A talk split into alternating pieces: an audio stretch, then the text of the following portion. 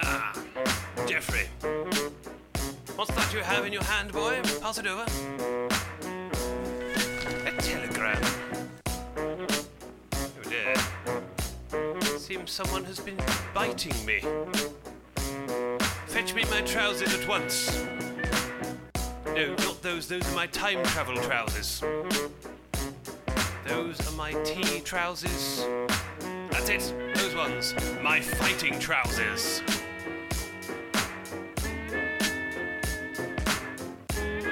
Yeah, yeah. Dear sir, regarding your recent foray into the rap business and the scene you portray, see, I don't normally approve of war games, but he's biting it, is what they all say. And by Harry, they might be right. This is hip hop, not an Elvis night. Shelve this professor impersonation. Let it end now, it's impertinent waiting. You seem a reasonable chap. What you need to do is rap and not parody chap hop. Evening, folks. Uh, as always, uh, I'm Tristan. I'm back. I'm back. Uh, joined with a couple of new friends. Uh, my my two new my two usual cohorts, Garrett and Rob, have kind of fallen by the wayside. Uh, they may be may, may be popping up from time to time, but uh, just for the time being, we're gonna we're gonna rest them. They uh, they need to be rested. So I've brought in a couple of ringers, a couple of new boys. Uh, I'm going to introduce them to you. Uh, first to my left, we have. Hi guys, I'm Al. Also, also no, no, also known as Lockie. How you going, guys? And we also have, G'day, guys. Uh, my name's JL. otherwise known as JD. There you go. Um, so you guys are regulars in the Melbourne Bolt action scene. Uh, have been for quite some time. I mean, JD, you've been playing Bolt action for as long as I have been playing. I was I was thinking about this before. I think it's four to five years. Yeah, now. you've It's been a doing while it now. doing it longer than I have. Yeah. Um, I still equate you with the only person in the Melbourne Bolt action scene who actually had the stones to run horses. So, so fuck you for that. Yeah, yeah. You know, I've got a, you know, I've got this SS uh, Cav army. Uh, Cav, what? Cav, you fucking. But yeah, um, so yeah, we've got the new guys. We've got Lockie and uh, JD. Um, s- yeah, basically, we're going to sort of continue the bacon burgers. Is you know roughly the way that it was. It's going to still going to be very. It's, it's still really a travesty, but um, yeah, we'll sort of push on. Uh, Lockie, How you going? everyone, mate? everyone knows about me. Yes.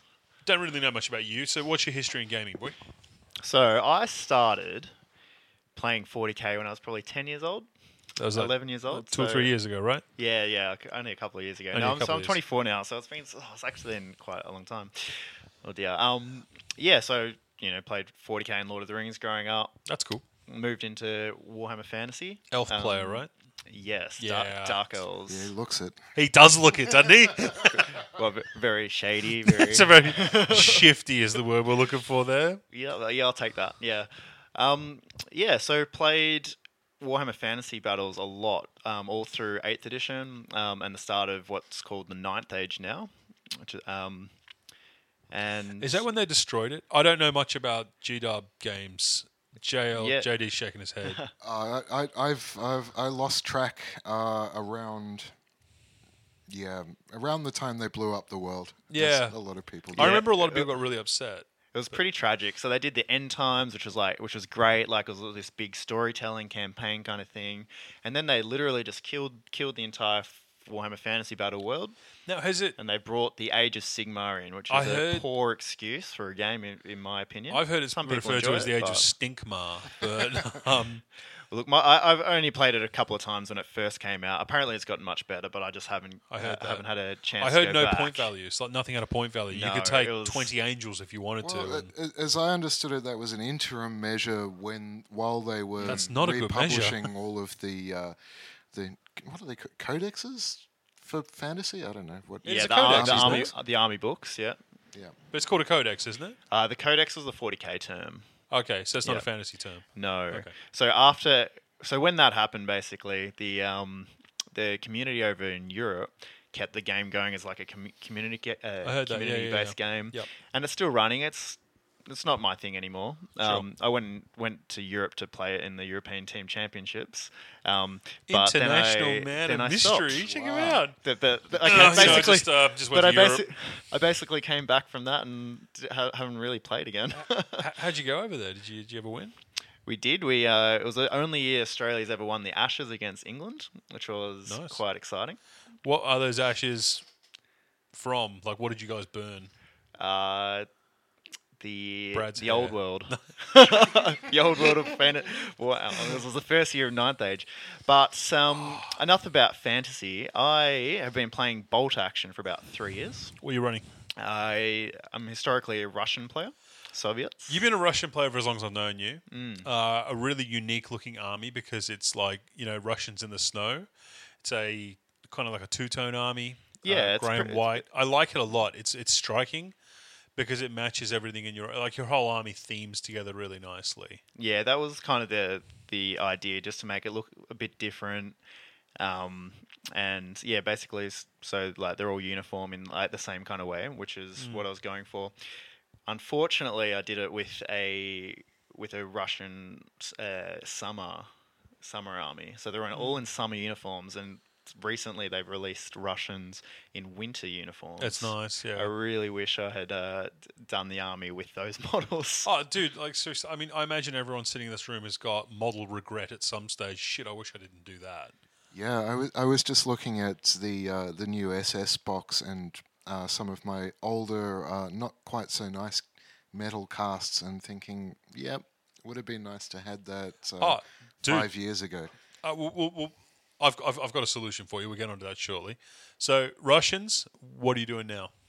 Well, I've, over the last six months, I've been painting up an Australian army um, look- using the new Good Guinea looking campaign. army. Good Yeah. looking army. Absolutely, I'm pretty happy with how it's turned out. I've only played one game, uh, and that was with you, which you sadly beat me. But um, That was a near run thing. that was though, a very very close game. Um, Was I running? I didn't run Finns. I ran Americans, didn't I? yeah, you run the Americans at me. That's me, right, yeah, yeah. and um, no, just lost on the objective. But it's they're they're different, very different army to the Soviets. Oh yeah. Um, they, yeah, I don't know. I'm just going to have to play some more games with them and see if I, if, um, yeah, how I can work them out. You can you can look at bolt action and say like a ten point rifleman a regular is the same as any other ten point rifleman throughout the game, but it's just not true. Every new army that you play has a different set of rules that has a different set of mechanics, and it just takes time, a little bit of patience, and a little bit of insight to kind of realize how an army is played. And you know, I've gone from Americans to Brits to Finns, so it's easy mode to easy mode to like super easy mode. I'm now back to Americans. At some stage, I'll go. I'm, I'm, I don't know where I'm. I don't know what direction I'm going to go in next. My wife wants me to sell something, so we'll see what happens. You there. couldn't do that, surely. Well, I, I'll tell you what. I'm actually thinking of selling my fins. Yeah, there's so many, so many Yeah, models no, you have. no. I, I had, I had how a many lucky. points? 2,000, 3,000 points? I could, uh, with the vehicles I have, I could quite happily field like a five to six thousand point army without breaking a sweat. That's kind of ridiculous. No, when not. will you ever use that many models? What are you doing this weekend? I'm playing in your event. True. Yeah, maybe maybe that's what happens. Maybe all you guys just show up to my event and say, "Oh, by the way, you're not playing each other. You're just playing me and my six thousand point Finn army." Come at me, bro. Well, Dana- that's why I told you to bring heavies. You It's what nearly heavy have takes. more more men than Finland did to Yeah. start Oh with. yeah, hell yeah, I do. No, it's it's it's they're a lot of fun. I I had a I had a lot of fun painting the fins and yeah, it's I think there were like twenty ski troops. There's like um there's some uh, models that Brad gave me. There's I've got I'm I'm not bragging, but I'm reasonably certain it's like the largest Finn army in, in the southern hemisphere. It'd have to be. It's crazy. And the number of like I've got like nine vehicles for the Finns. I've got like two Stugs, two PT forty twos, T thirty four. Probably more vehicles they had in World War Two. Exactly. Fucking hope this. Absolutely. Historically big- inaccurate. the, the rivet counters are going to love me. But um, yeah, so running the Aussies, how are you finding them now? Um, good. Well, I'm trying to um, go mostly a regular army as well. There's been a lot of um, discussion on on the Facebook groups about you know like you know trying to say hey like let's not run full veteran armies and that kind of thing. Um, Yeah, I'm. I know you love your veteran. No, here's the no, no. Here's the thing. Like, I mean, But, if you look at you look at all my squads, I used to be the guy who would take like you know inexperienced mortars, inexperienced howitzers because I'm like, fuck it, then they're, they're never going to get shot at because I'm hiding behind a house. And but I'm not like that anymore. But again, I think you need to slip a couple of vets in there just to make. Oh, them, yeah, you know, definitely need you some need something vets. It's definitely the, the, the backbone, but Yeah. I think that uh, You need the you need the meat and potatoes there as Yeah, well. You need yeah. the, the the the my my regulars. We'll get into this in depth a bit later, but my regulars are generally like eight between seven and ten men. There's a lot of rifles. There's a light machine gun, and they're the squad that just sits back on an objective and goes, "Fuck you, come to me." You want to pin me out? No worries. I'll I'll just rally them off. But my my vets, they're going to be loaded up with assault weapons, and I'm sending them up the board at you, and that's the way that I do it. Yeah, So for sure. This whole thing where we're you know like people are trying to get away from vets. Yeah, I get it, but yeah, I think they have a place. Oh, they they absolutely needed a place. Um, I don't think. Yeah, it's probably it's it, get, it does get boring though when you see every army running all, all vets. Oh no, I'm hearing you. You go to an For event. sure. Oh yeah, what do you got? Oh okay, it's you don't have a lot. It's all veteran. It's everything's veteran in it. Yeah, cool. Except mortars, funnily enough. Those inexperienced but it does. fucking But I mean, mortars it does fit. sitting around veteran playing armies. canasta. Veteran armies do fit, I guess, when it's like full late war kind of thing. But I think I'm going to go more 1930. Uh, sorry, 1943, 44 army, just after Sure. the um, the Australians in New Guinea have um, reorga- reorganized their army into the jungle divisions. Yep, yep. I'll keep most of the jungle divisions will be uh, like the jungle division units will be regular, and I'll probably have a commando unit or two. That's in awesome. there. That's awesome. Um, all right, so you running the Australians at the moment. We'll get into lists in a little bit. Yep. Any thoughts about what direction you might go in next? Um, I well, I've thought about running like building a Vichy French force in Syria, but Oh, what like Goums, Goumiers, and shit like that. yeah, yeah, like, Brian Brian Cook's your man. yeah, Like, I know. he- he's he's oh, he's painted a really lovely army, um, like he's that. painted so a lot I mean, of he's really painted lovely. a lot Everything lovely- is like you've seen the but Russians he put up recently. Brian, if you're listening, I love you. Fuck you, but oh my god, How does, just. fi- how does that man find the time? Did He's he got a kid. He I've got a kid. I Yeah, can't. I haven't got the time to do that. Exactly. Oh, I mean, you know, I, the thing is, I have time, but I don't have the time to do that. Like what he does, he seems to do in like an afternoon. Oh, hey guys, I've just did ten blokes. I'm like, fuck, Yeah, like, this is not just a three color and a wash army either. This, is- this is a, a thing of beauty. this is like, a, has, has he? Have you done eyelashes? Has he got eyelashes? It's craziness. But Brian's work is incredible. I mean, it's a, it's, it's in my opinion, Brian's work in Australia is the gold standard. If you want to go, if, if you, I mean, my my focus has shifted when it comes to events. I don't really give two shits about winning an event. I honestly don't. Like, if I can go along, my main focus in events now is to win the painting award. so, um, so go to the events that Brian's not at. Well, that's kind of what you got to do. that's, that's kind of what you need to do. Um, yeah, if you go to if, if you want to if you want to test your metal, if you think that you're good at painting, and there is a lot of yeah, and there is a lot of good painters out there. Don't get me wrong. I mean, like, I mean, JD, you won a painting award last year. yeah. Yeah, hell yeah, it was a, a and well won as well. This was a good army, really, really good. Well, we'll, we'll, we'll touch on that in a, in a, in a sec. Uh, what, yeah. what I was just fishing out there was the uh, Mig, Mig Jimenez FAQ book as we started talking about uh, painting. And th- this, this thing is just the, the absolute beast. It's the Uh, duck's nuts. keep it on my, my desk pretty much at all, all times. Um, incredible piece of work. We'll get on to that. Yeah. Um, but yeah, it's. I think that with if, if you're going to test your metal and you want to roll up to an event and like, like I said, I mean, there's guys like uh, uh, Chris Marconis, for example, is a really good painter. Um, I think he was the guy who did that SS Army. Uh, you know, his display boards always they're really macabre. I know it's not everyone's particular brand of vodka, but I I really like them. I think they're they're very themey. They tell a story. Um, uh, he's going to kill me. Uh, the name escapes him at the moment, but there's a gentleman in Sydney. Uh, he does a Gebirgsjäger list. Um, you know, Mountain Division, they're fucking great. I mean, Patches stuff is always stand out. Um, I tend to, I think I, my painting style is more in line with Patches. It's a little bit more cartoony, whereas Brian's looks real. You, it just you look at it, you're like, fuck, that's real. But yeah, that's that's kind of where it's at. I, th- I think that if you, I think the painting award is where it's at because that's that. Yeah, And that's what I like most about the uh, the bolt action scene, to be honest, is because like a, a lot of people put a lot of effort into their armies. sorry about the tangent. I a tangent. No, all good. No, that's all like so, like you know, talking before about you know 40k or fantasy or you know other gaming systems. Like people, you know, would be playing half the time with unpainted armies, and like you know they'll be I playing with that. that same I- I unpainted hate army for years, such a and it's passion. oh, it's awful, isn't it? If like if, uh, CanCon, shit like that, if I go for a wander and I see unpainted armies, I literally I I kind of want to go and slap them and say, "What the seriously? Like you can't even be fucked priming it. It's not even primed. Like it. At, uh, at at my former uh, gaming club, if I had seen an unpainted army being used for maybe more than three months and not Yeah, really that's not- making any pro- progress, I would often volunteer just give it to me for a couple of weeks. I'll get it up to tabletop, Yeah. and then you can build on that. Sure, but we sure. shouldn't be seeing this week in, week out. No, absolutely not. I, I when I first started out, I bought my airborne army, and yeah, you know, for a little while, I was you know trying to figure out how to paint the fucking thing. Um, it did stay unpainted for a little while because it's a daunting task. But if you're if you've got a couple of armies under your belt, for fuck's sake, sit down, get your brushes out, and get some colors on it.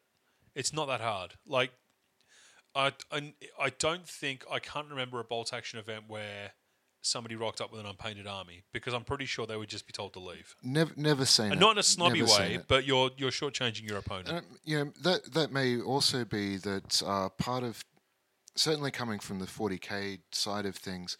Um, painting score was always a big part of how you finished at the end of the day. Yeah. Um, you wouldn't be allowed through the door without at least a certain amount, but one third of your final score came from um, It was well, independent judges coming around and saying, "Has this got the bee's knees, or is it just basic?"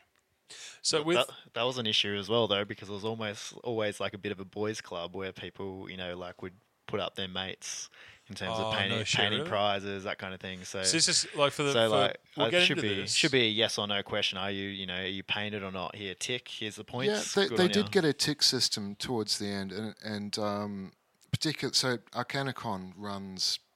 It may have just been this last weekend.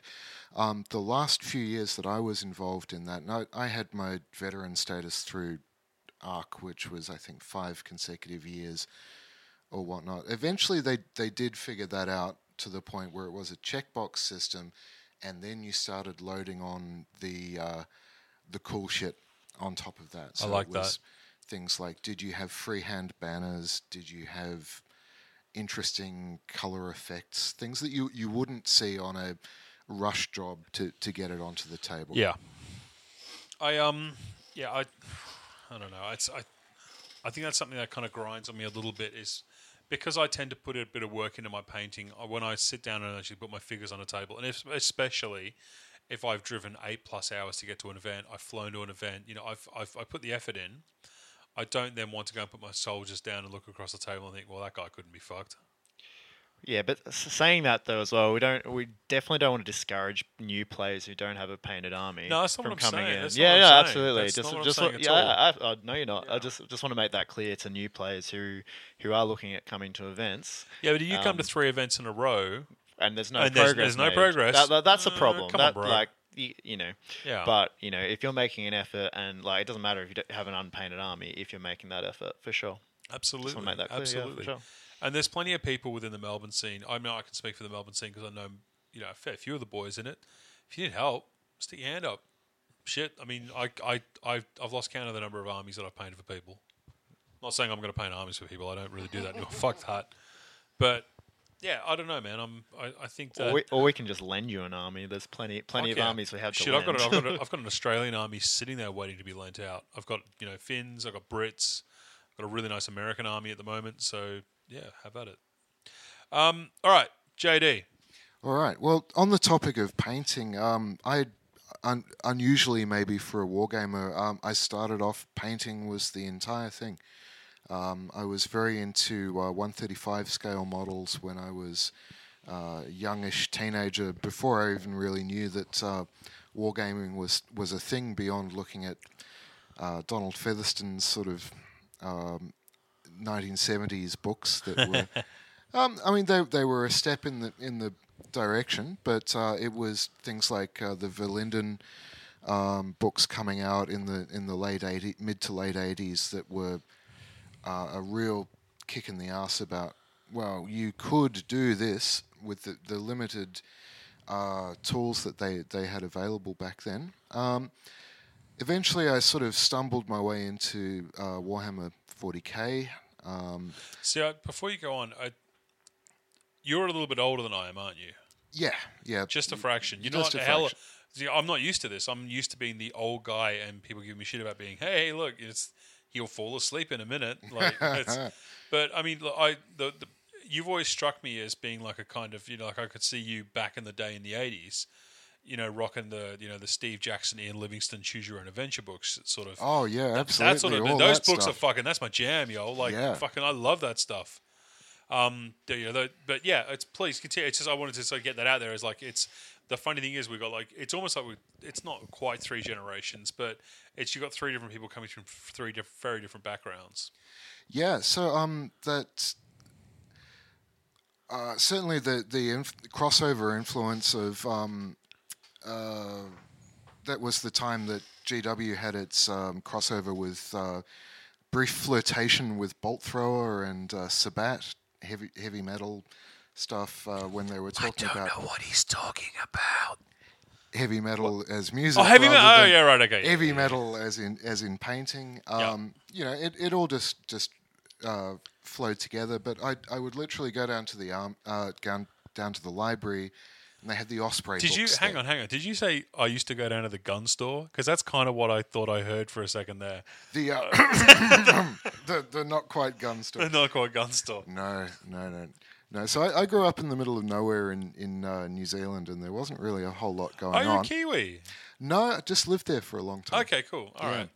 Um, but they had the Osprey books, uh, Sure. the the earlier it- iterations uh, thereof. Um, really fascinated with that, um, and so I started building uh, very old school Tamiya and um, Italeri 135 kits. Seriously, man, uh, I'm down with the Tamiya kits. I'm. We're gonna get into that a bit later, but fuck me, they're great. Well, I, I just I just recently finished building up a kit that's older than I am, um, marginally, but it's from the, the early 70s. Was I'm, it made I'm of from wood? the late 70s. Uh, it's the Panzer II, um, and it, it is a beautiful kit. what scale? Uh, 135. Okay, all right. Slightly too big 135. for BA, yeah, it's too, unfortunately. too big for BA. But um, so I, I've come back to building 135 kits. Uh, you, know, you can see the tiger up Yeah, there on top of the speaker. That'd look really good up uh, on a bolt action board. Just, just Yeah. saying, you're never gonna get cover, but it's fine. it's, Even behind a building, it's gonna be I can awesome. see it. It's like I a- can see it. It's there. 40k Baneblade sort Yeah. of size on the, on the board, but that thing had something like 500 pieces in it, whereas the uh, 1970s Tamiya kit has about the same piece piece count as a modern Rubicon kit, but it's still nice, you know. Yeah, Um, sure, sure. um, and So- the, the foundation of, of, of that stuff is that the kit doesn't need to be complex because it's the painting that you're showing off. Word. I built a 135 elephant for my dad. Dad's a man. Uh, my old man is an absolutely crazy World of Tanks player. He is. He's on there most nights. Grinds hard on his on his on his on his vehicles. He's currently doing Russian artillery pieces. He's gotten the way. He's gone all the way through to the Conqueror gun carriage. He just he loves all of them. Loves his Matilda. He's got his SU 100Y. If you ever see a guy on World of Tanks called Dust Cleaner, that's my old man. If he shoots you, you're one of the. You, You'll you- know you- about it. Hang You'll on, know is about this, it. is this the iPhone game? No, no, What's it's a World of PC. Tanks? What? What? Really? I've never never heard of it. You've heard of World of Tanks, haven't you, JD? Yeah, yeah, yeah, yeah. You- Absolutely. Don't convince me. Well, I, I, was, Um, I was a red Or- red orchestra was my, my jam, but right. uh, sure. Sure. Um, it's a free downloadable game, and it's like every tank in history, and you just go and tier one is like World War One style stuff, and then you work your way all the way through up, and there's just about and like tier ten is like the highest tier you can get, and that's stuff like, um, oh, like the uh, King. I don't know if King Tiger's a tier ten, but it's all like just this ex- heavy, weird experimental shit. Cool. Uh, it's check it incredible. No, do man, because it's a great game. It's a lot of fun. Uh, very, very technical. Play with your dad. Play with my dad. The mouse. The mouse is a tier ten tank. Dad's got that, and that's hilarious. You take that out, and it's just like it's just like you just get shot to shit. It's like that was great. Well done, Dad. But Yeah. Um, yeah. so well, sorry, with the- one thirty-five elephant. I did one, one of them. and one just make thirty me five laugh. stuff. So I, I was pulling out the um, Mig Mig Jimenez uh, book, for it. which which is just amazing. Um, so I, I, I come at things really more from a modeling perspective than a list building thing. I certainly enjoy the game, the mechanics of the game, but uh, my my real focus is painting. Um, that's what I love. Um, so right I, I came you. to bolt action after a certain period of, uh, I guess, disenchantment with um, with 40k. Uh, around the end of fifth edition, um, I enjoyed fifth edition a lot, but it was certainly on its way out. By the end of that, sixth and seventh was a disaster, and I stopped enjoying playing with the people that I was playing with because the attempt was always math hammer it, break the meta, um, find find a way to put as much shit in there uh, that will spoil your opponent's day. Um, I, I vividly remember uh, coming back from a tournament in Geelong, I think it was, and having a conversation on the way back saying, I just want to play a game where a rifle is a rifle and it's not a magic space rifle where if you have this particular guy and this particular spell that it suddenly does twice as much damage if the moon is full and you've eaten a Cheerios certain magic breakfast. mushroom Yeah, or whatever the getcha. the thing is. So um, I certainly enjoy enjoy the game in that respect. That it's uh, you know has that historical footing, um, and it's just easy to easy to pick up, but very hard to master. Oh hell yeah! I mean that's um yeah. I mean, you hear that a lot. Is bolt action? It's easy to pick up. It you know ages to kind of get your head around it, and then. But I mean, I, I guess that we're kind of lucky in the sense that we do get a lot of. I mean, I'm sitting here with two 40k cast-offs, and it's like you guys haven't. And I, I'm maybe I'm paraphrasing here. You got to remember, guys. I I haven't played 40k. I I know people who do. I'm in and around the community a little bit, and from what I see of the community, I don't particularly like what I see. Um, and the things that I hear as well kind of don't make me want to go jump out and you know go and buy an army and paint it up and go and get my ass handed to me. But I guess the, what I'm trying to drive at is that we have this community in bolt action and in you know the the, the VBAL, which is the Victorian Bolt Action League, where you guys have come across, but you haven't bought that math hammer, you know, fuck the meta, break the game attitude with you, and it's really nice because bolt action is a game that can be broken. I don't like. I don't feel it's that kind of game. I play bolt action for like you know just to roll some dice. You know, be Have a bit historical. I mean, I play X-wing and I I- Historical. like you and I play. Was it Russians and Finns in the desert? Was that? Yeah, well, that's about as historical as you can get, right? But, no, but like I play ga- game, I still play games with like X-wing, which is like super he- uh, like heavy meta de- dependent kind of thing. Like, but that's okay. You know, some people play, for example, still play X-wing who don't want to do that. It's all about the community that Sure. you're kind of that you're part of, and because the bolt action community is quite small, where it's a lot easier to control. Whereas a community like I, 40k don't, I think control's the wrong word. I don't like the word control. It's so that- monitor. not even Mitigate. monitor. Mitigate, It's, maybe. No, You no, can you're, kick out it's, you're not controlling easily. them. You, it's. I think that what you have is you have community leaders who are very, very good in. It's like a rudder on a ship. Is you don't control, but you just steer. And there are so many ways to break bolt action. I mean, you could literally break the game. A couple of lists. I think just one, jump one out of the, the great advantages that we, we have in bolt action is that the units are not proprietary and copyrighted. So there's not that continual Oh, hell yeah. effort to change the um, unit statistics in a quest to sell more units. Yep. So new edition comes out, that unit that everybody bought last edition, they want to nerf that, bump up another one to continue the sales Yeah. flow. So when there, there are multiple, um, God, there are any number of 28 millimeter World War II providers, and, and Warlord, to their credit, have been been very good about um, not enforcing that uh, use our stuff or don't don't play our game. Yeah, I, I, I think that would be a death knell for them. That'd be a nail in the coffin, um, because there are so many. I mean, you look at what Ru- I mean, Rubicon are a perfect example. Um, I prefer Rubicon tanks to Warlord tanks. Now, I'm not, that's not to say that Warlord tanks aren't good. I think they're great. Um, things like their Greyhound, their plastic, uh, the Warlord Artillery plastic Greyhound is a great kit. Like, love that. But Rubicon are just doing it better at the moment, and that's fine. Everything's you know swings and roundabouts and everything. But I think that if Warlord came down and started, you know, getting on their high horse about it, I mean, for one thing, you can't. It's World War Two. It's you're kind of you uh, you know if you want to go and play K forty seven, no worries at all. You know maybe you can be a little bit like that, but yeah, you can't sort of. What am I trying to say here? I'm Well, just, I- I think that the- you, know, you, you hear what I'm saying, right? we're getting there, getting at there is that uh, you can't use the game system to drive sales in the same way. And- Absolutely. and, that that's a real saving grace um, for for both the system and the community. Yeah, Well, the, the thing is, I mean, like, how could they ever enforce models though? Like, because like they don't support events. I mean, like, you know, I mean, they might send some prize some prize support or something, but they don't have a Well, they don't well- have a um yeah no, they it, don't have a players pack kind of you know uh, an organized play kind of pack like Yeah. And, know, and someone what they like risk, X-Wing what they risk or happening very easily is that Yeah. everybody jumps ship to Chain of Command or an, another system. There, there are no shortage of chain of command. Well, the, what, hypothetically, what, Yeah, I whatever it might be, something else would, would come into that Fill the void. void. Yeah, it's I. Yeah, it's difficult.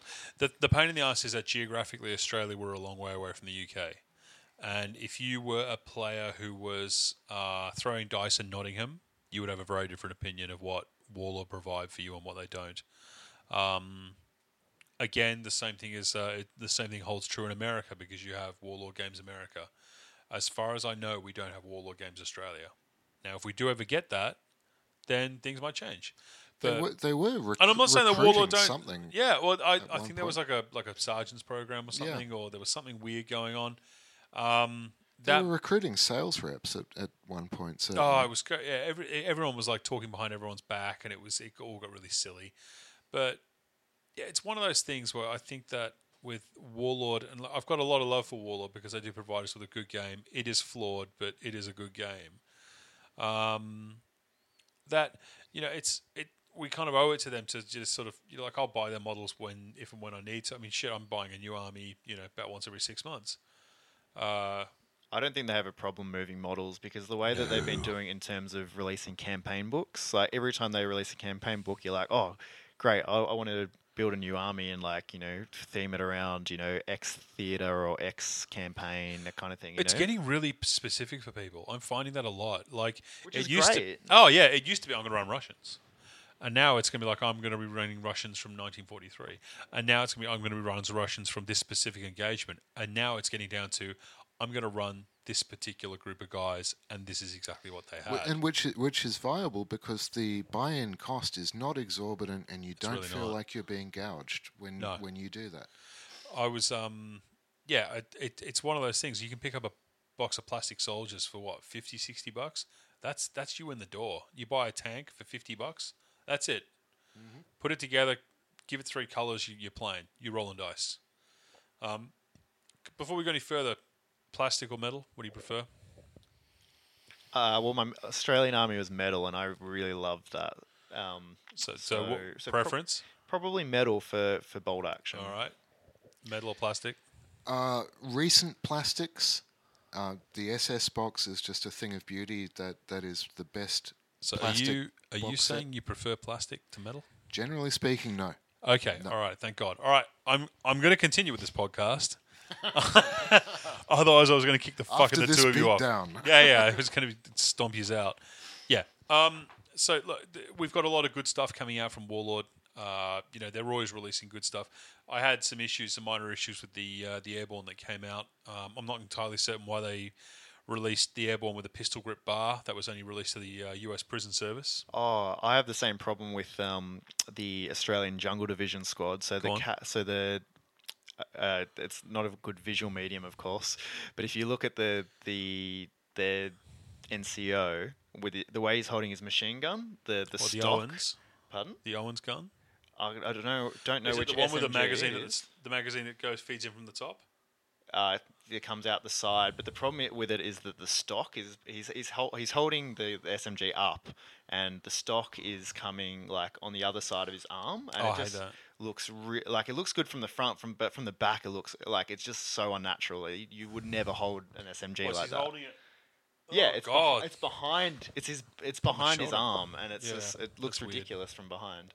So it's like those little things sometimes that Warlord Yeah. get, doesn't get quite right. And this is and this is what I was They, leading they've into. come so so much further than the, the days when every figure looked like kind of Tom Waits. Um, Or big baseball glove hands. yeah, Yeah, yeah, yeah, yeah, yeah, It's, it's, it's It's- certainly improved. I'm, I, I guess uh, what I'm kind of driving at is like Warlord's going through this thing at the moment where they seem to be phasing out their metals in favor of plastics.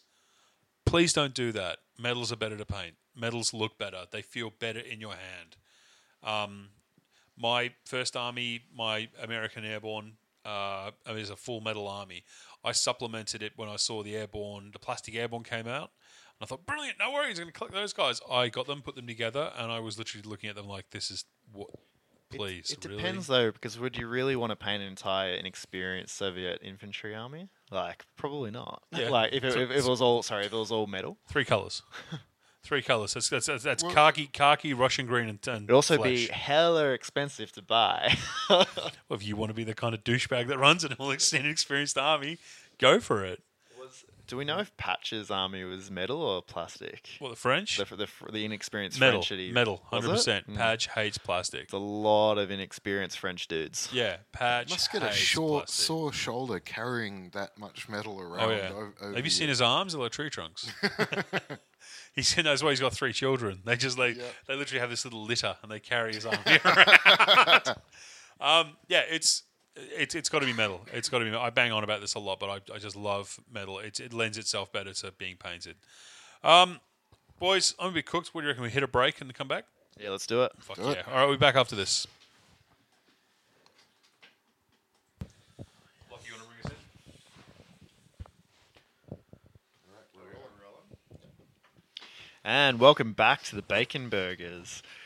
We're going to be uh, talking in this section um, about the upcoming V-Bell event, which our man Tristan is running this weekend. It's Operation Heavy. We've all come off Christmas. We've all got a couple of extra pounds, so I thought, why not roll heavy tanks? that was really the thought. Um, so coming out of Christmas, I was like, I spoke to you. Uh, basically, what's happened with VBAL is we're going to try. Now, I emphasis on the word try, guys. Anyone listening in Melbourne, try. Okay, remember that three letter, the three letter word. We are going to try and run six events this year. Now, I think I'm going to run two. Lockie's going to run two, and we're also going to um, we're going to handball two off to Lee Avery. Um, the idea is that you know we want to sort of run more bolt action. We want to have more fun. Having one event like every what three, every three months, four? Quarterly, yeah, three months. Yeah, it's yeah. it's a bit long. You know, I kind of want people to playing a little bit more frequently, and you know, hopefully maybe Chris will speed up a little bit. Sorry, Chris. I love you, mate. I love you. Um, so I came. We came out of Christmas, and I was like, all right, I've got to come up with a decent theme. And I just started playing with this idea of like, what if I gave them like a 1,000 point army, and they gave them like 300 points to play with with tanks. And I'm like, well, maybe I'd see more tigers. Maybe I'd see stuff that I haven't seen before. So I was like, screw it, we'll do that. 1,300 points. And there was, you were encouraged to take an armor 10 plus tank. Now, I think there's only two lists that don't have an armor 10 plus tank. Now, granted, two other lists took Panthers, which is technically a medium tank, but it's armor 10 on the front. So we'll let that slide. I, I argued quite strenuously about that. You didn't uh, have to argue that hard. Well, you know, but my initial thought was to, to run the Panzer Brigade 150 Yeah. list out of the Battle of the Bulge book, but I also came around to the thinking that's a funny list anyway. Yeah. And if we we're wanting to open this up to, we've had some interest from some- first time players.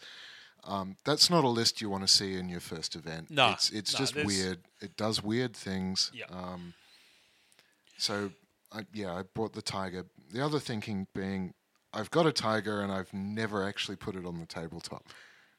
Really? Yeah, it was it was something Didn't I you? I played against you at the Brad's Tank Wars event. Didn't you run it then? no, that was a panther and a bunch of stugs. It was a panther and a bunch of stugs. Um, I did, ha- and we're going to go back to this a bit later on. Um, I had a 148, actually a couple of them, um, which were dreadful 1970s Academy Minicraft models, uh, which I offloaded to to somebody else. Poor Um, bastard. Yep. But uh, in one of our one of our events, I, I won a tiger, I think. So I, I thought, all right, this needs to be christened Do and uh, bought out. So the list that I'm mainly seeing, I'm seeing a lot of tigers. I've seen a. How many players we got first? We've got 13 players. With myself, it makes 14. Mm-hmm. Uh, so out of the 14, there are three people not taking an armor 10 plus tank. One of them, one of them is myself. Um, Who, who, yeah, who isn't taking an armor ten? Yep. How many? Is there a good variety of nations that we're seeing? kind of. Uh, I'm seeing. Because my first impressions to a to a ten plus event, well, an- uh, you know, an event that, uh, you know, Deutschland, Deutschland. yes, lots of lots of Germans, but also like There's a lot of tigers. it, it certainly hurts minor minor armies as well, or minor nations. Yeah. Um, not hurts them, but it like it excludes them a little bit because like you know, We are fortunate in the Melbourne scene that we don't seem to have a high prevalence of minor nations at this stage. And those people who do have minor nations also have other armies that they can bring for an event like this. I think that the trajectory is that a lot of people will start with a major nation, and the, the minor minor nations are a bit of an acquired taste that Word. you get onto a little bit later on. So a lot of people will have, um, you know, one of the big four. yeah, one yeah, of the big four four. They can they can bring something. Yeah, that's that's that's essentially how I how I kind of envisioned it. So Lockie's bringing the Russians, he's bringing a KV too. That's going to be hilarious. Yeah, I was uh, pretty stoked when I found out it had a heavy heavy howitzer on it. I've That's never pretty never used one of them before, but it seems pretty Yeah. good. Um, I think Pedro. I got a bit got a bit of hate for the list I posted up. I think. Nah, I think Brad was a bit like whoa, but I mean, look, I out of all the lists, I think Brad's is definitely the most interesting. Um, Brad's taking an Auto Sahariana list. Uh, it's a lot of soft skin vehicles, some veterans. Um, he's It's he's a very sexy army. It He's is, been it looks great, a lot of pho- and he's- photos up. Brad's convinced that it's going to get absolutely demolished. I don't believe it. I No, think I, it'll I be, don't think so either. Um, No, he's a there's cagey lot of player. He targets out knows. there. Yeah, exactly right. Turns out autocannons are pretty good when they're on fast vehicles. Yep, absolutely, absolutely. They're- Are they all recce? Uh, I couldn't tell you. At the end of the day, does it really matter? I mean, it's version two recce, so it's not. If it was version one recce, this would be a list where I would have maybe raised an eyebrow. But Brad's also taking an air observer and some other stuff. It's I've got no issues with the list. Uh, it's fun and it's interesting, and I can't wait to see what he does with it. That'd be cool. Mm. What are you running, uh, JD? Well, um, I'm running the uh, the Tiger as I mentioned, but uh, that's being backed up by fully tooled up um, SS assault engineers, SMGs, flamethrower in a truck, uh, two large units of uh, Volksgrenadiers, um, air, air observer, um, and I'm seeing a lot of air observers. well, it, it seems like a, a given. You kind of with that- need them that to much take on armor. their. The The, armor 10. 10 plus, Yeah, hell yeah, yeah. you do. Yeah. Um, Nebelwerfer and a uh, medium mortar. Oh, that was right, the neb. I forgot you took the neb. So I'm I'm thinking that the the neb may I don't think I'm necessarily going to hit much, but f- using it to fire a lot of smoke to stop my heavy tank getting Nah, look, dude, I, I think that I think the neb is. I've always looked at multiple launches as giving you a psychological advantage. They don't yield a lot of great results. You might get a couple of hits over the course of the day, and they'll be good hits. They'll be like, yeah, oh, brilliant, that's perfect. But you're going to be needing a six, needing a 6 mm-hmm. needing a six, needing, and it's just going to fail. Yep.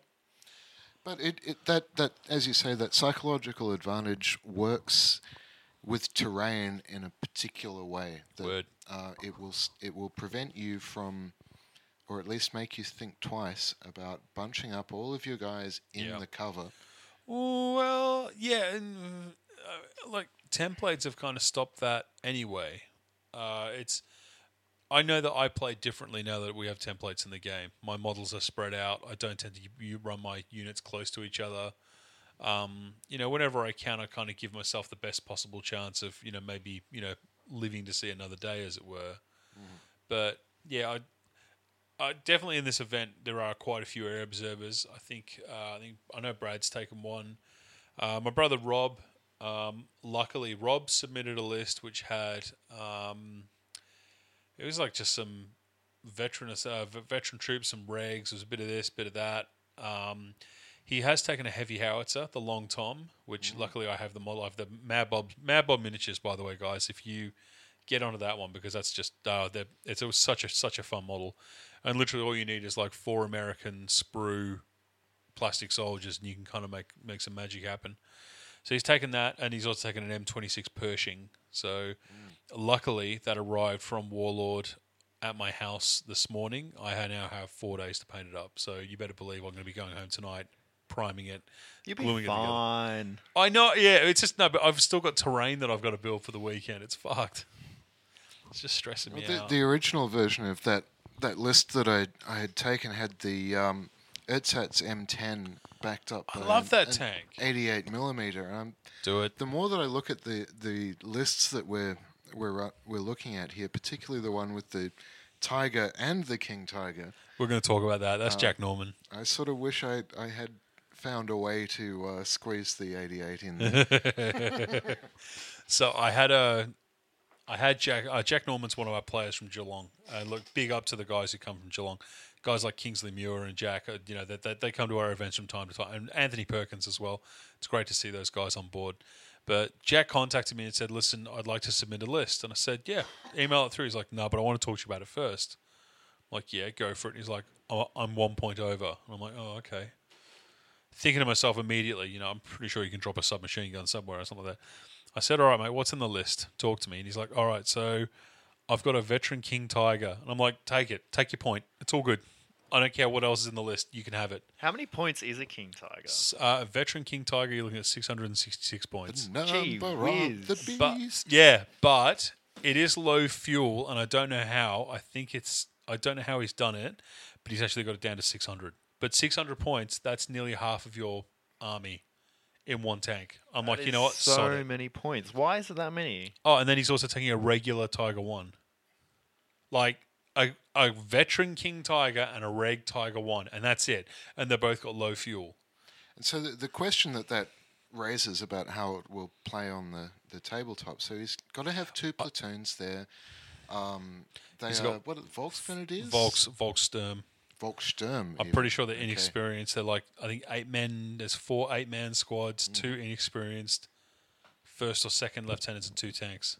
Thirteen hundred points. He's got eight dice. So with with a low fuel uh, King Tiger, Yeah. like that, the way that the I've often observed that the um, the game will play out is um, ignore the ignore the big tanks.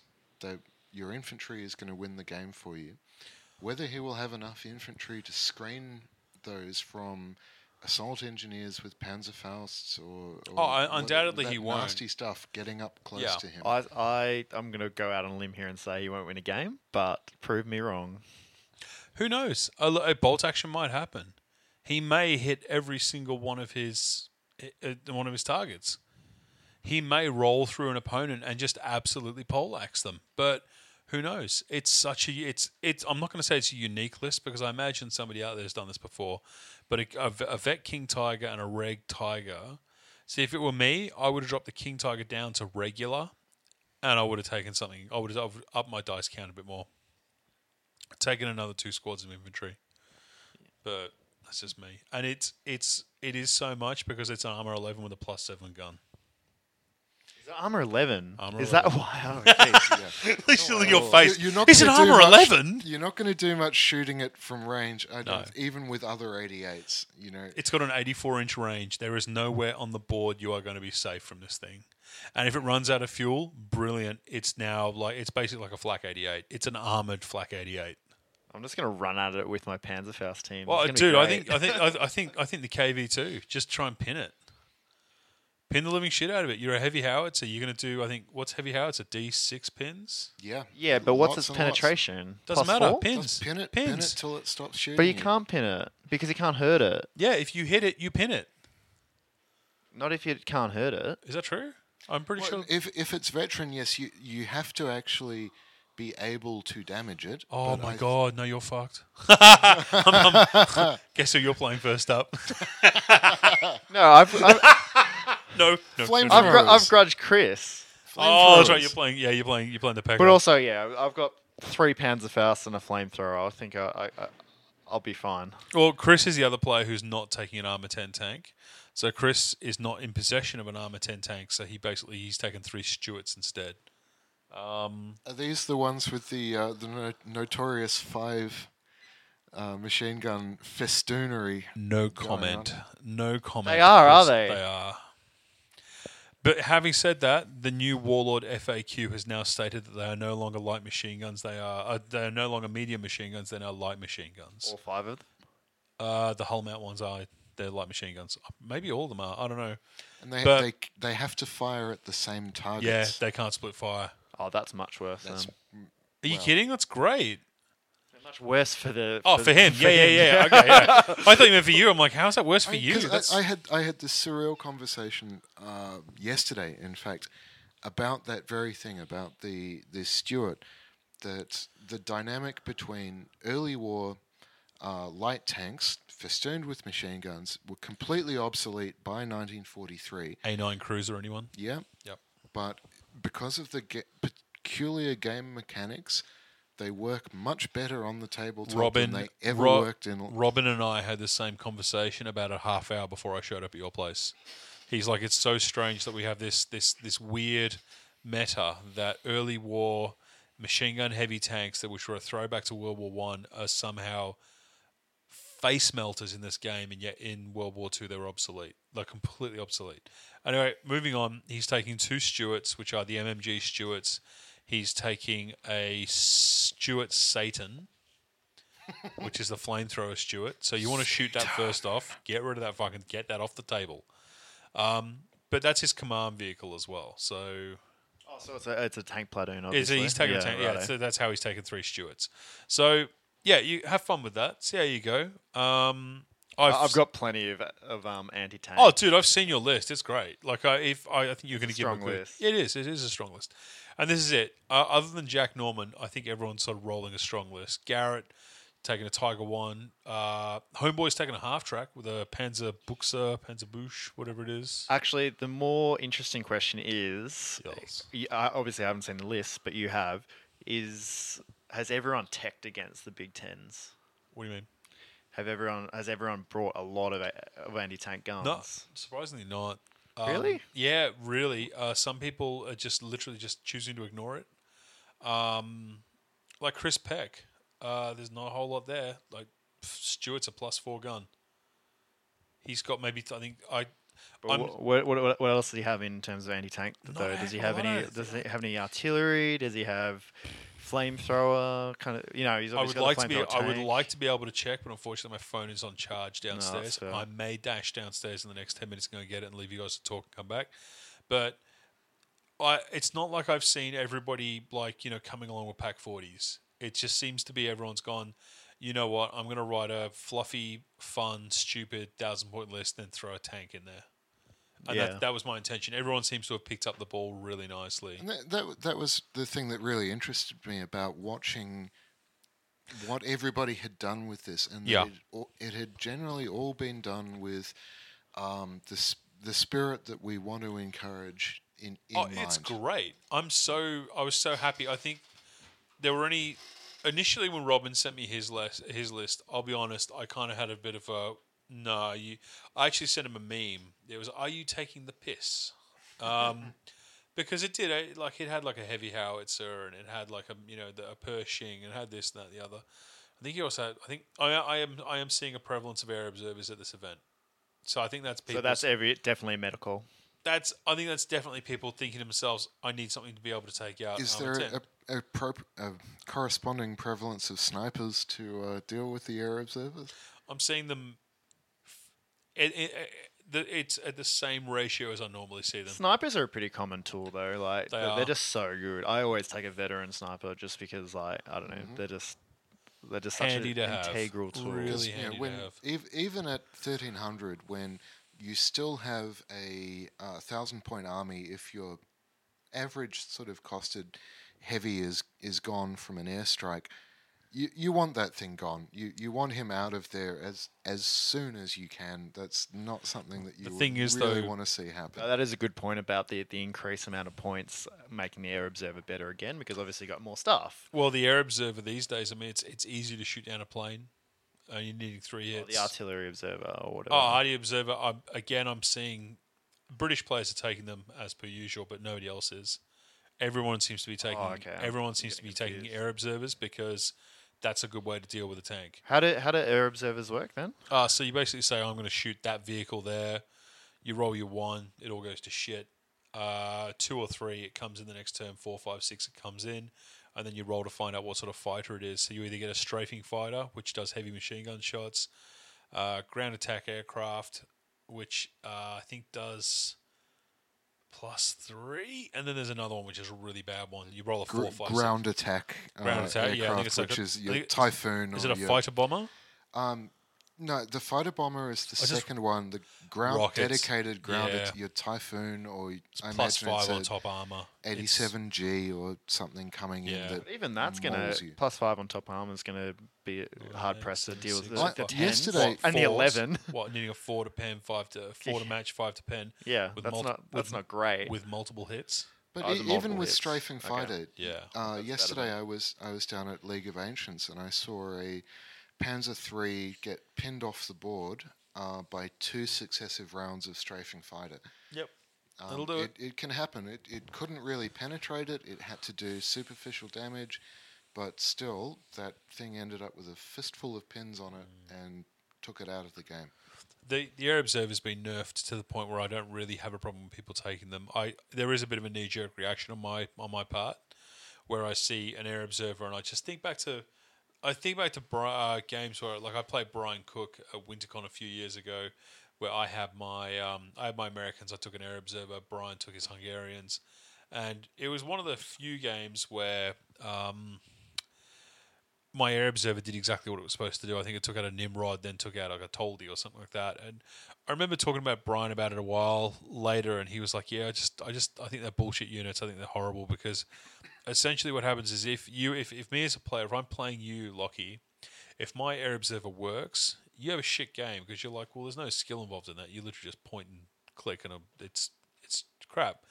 But if I roll the one, then I have the shit game. So like, why take a unit where no matter what happens, someone's going to have a shit game? Yeah, well, that- there- that- there's a couple of modifiers to that. Um, I think the first one is Americans get it twice, Yeah, it's which harsh. really stacks it up.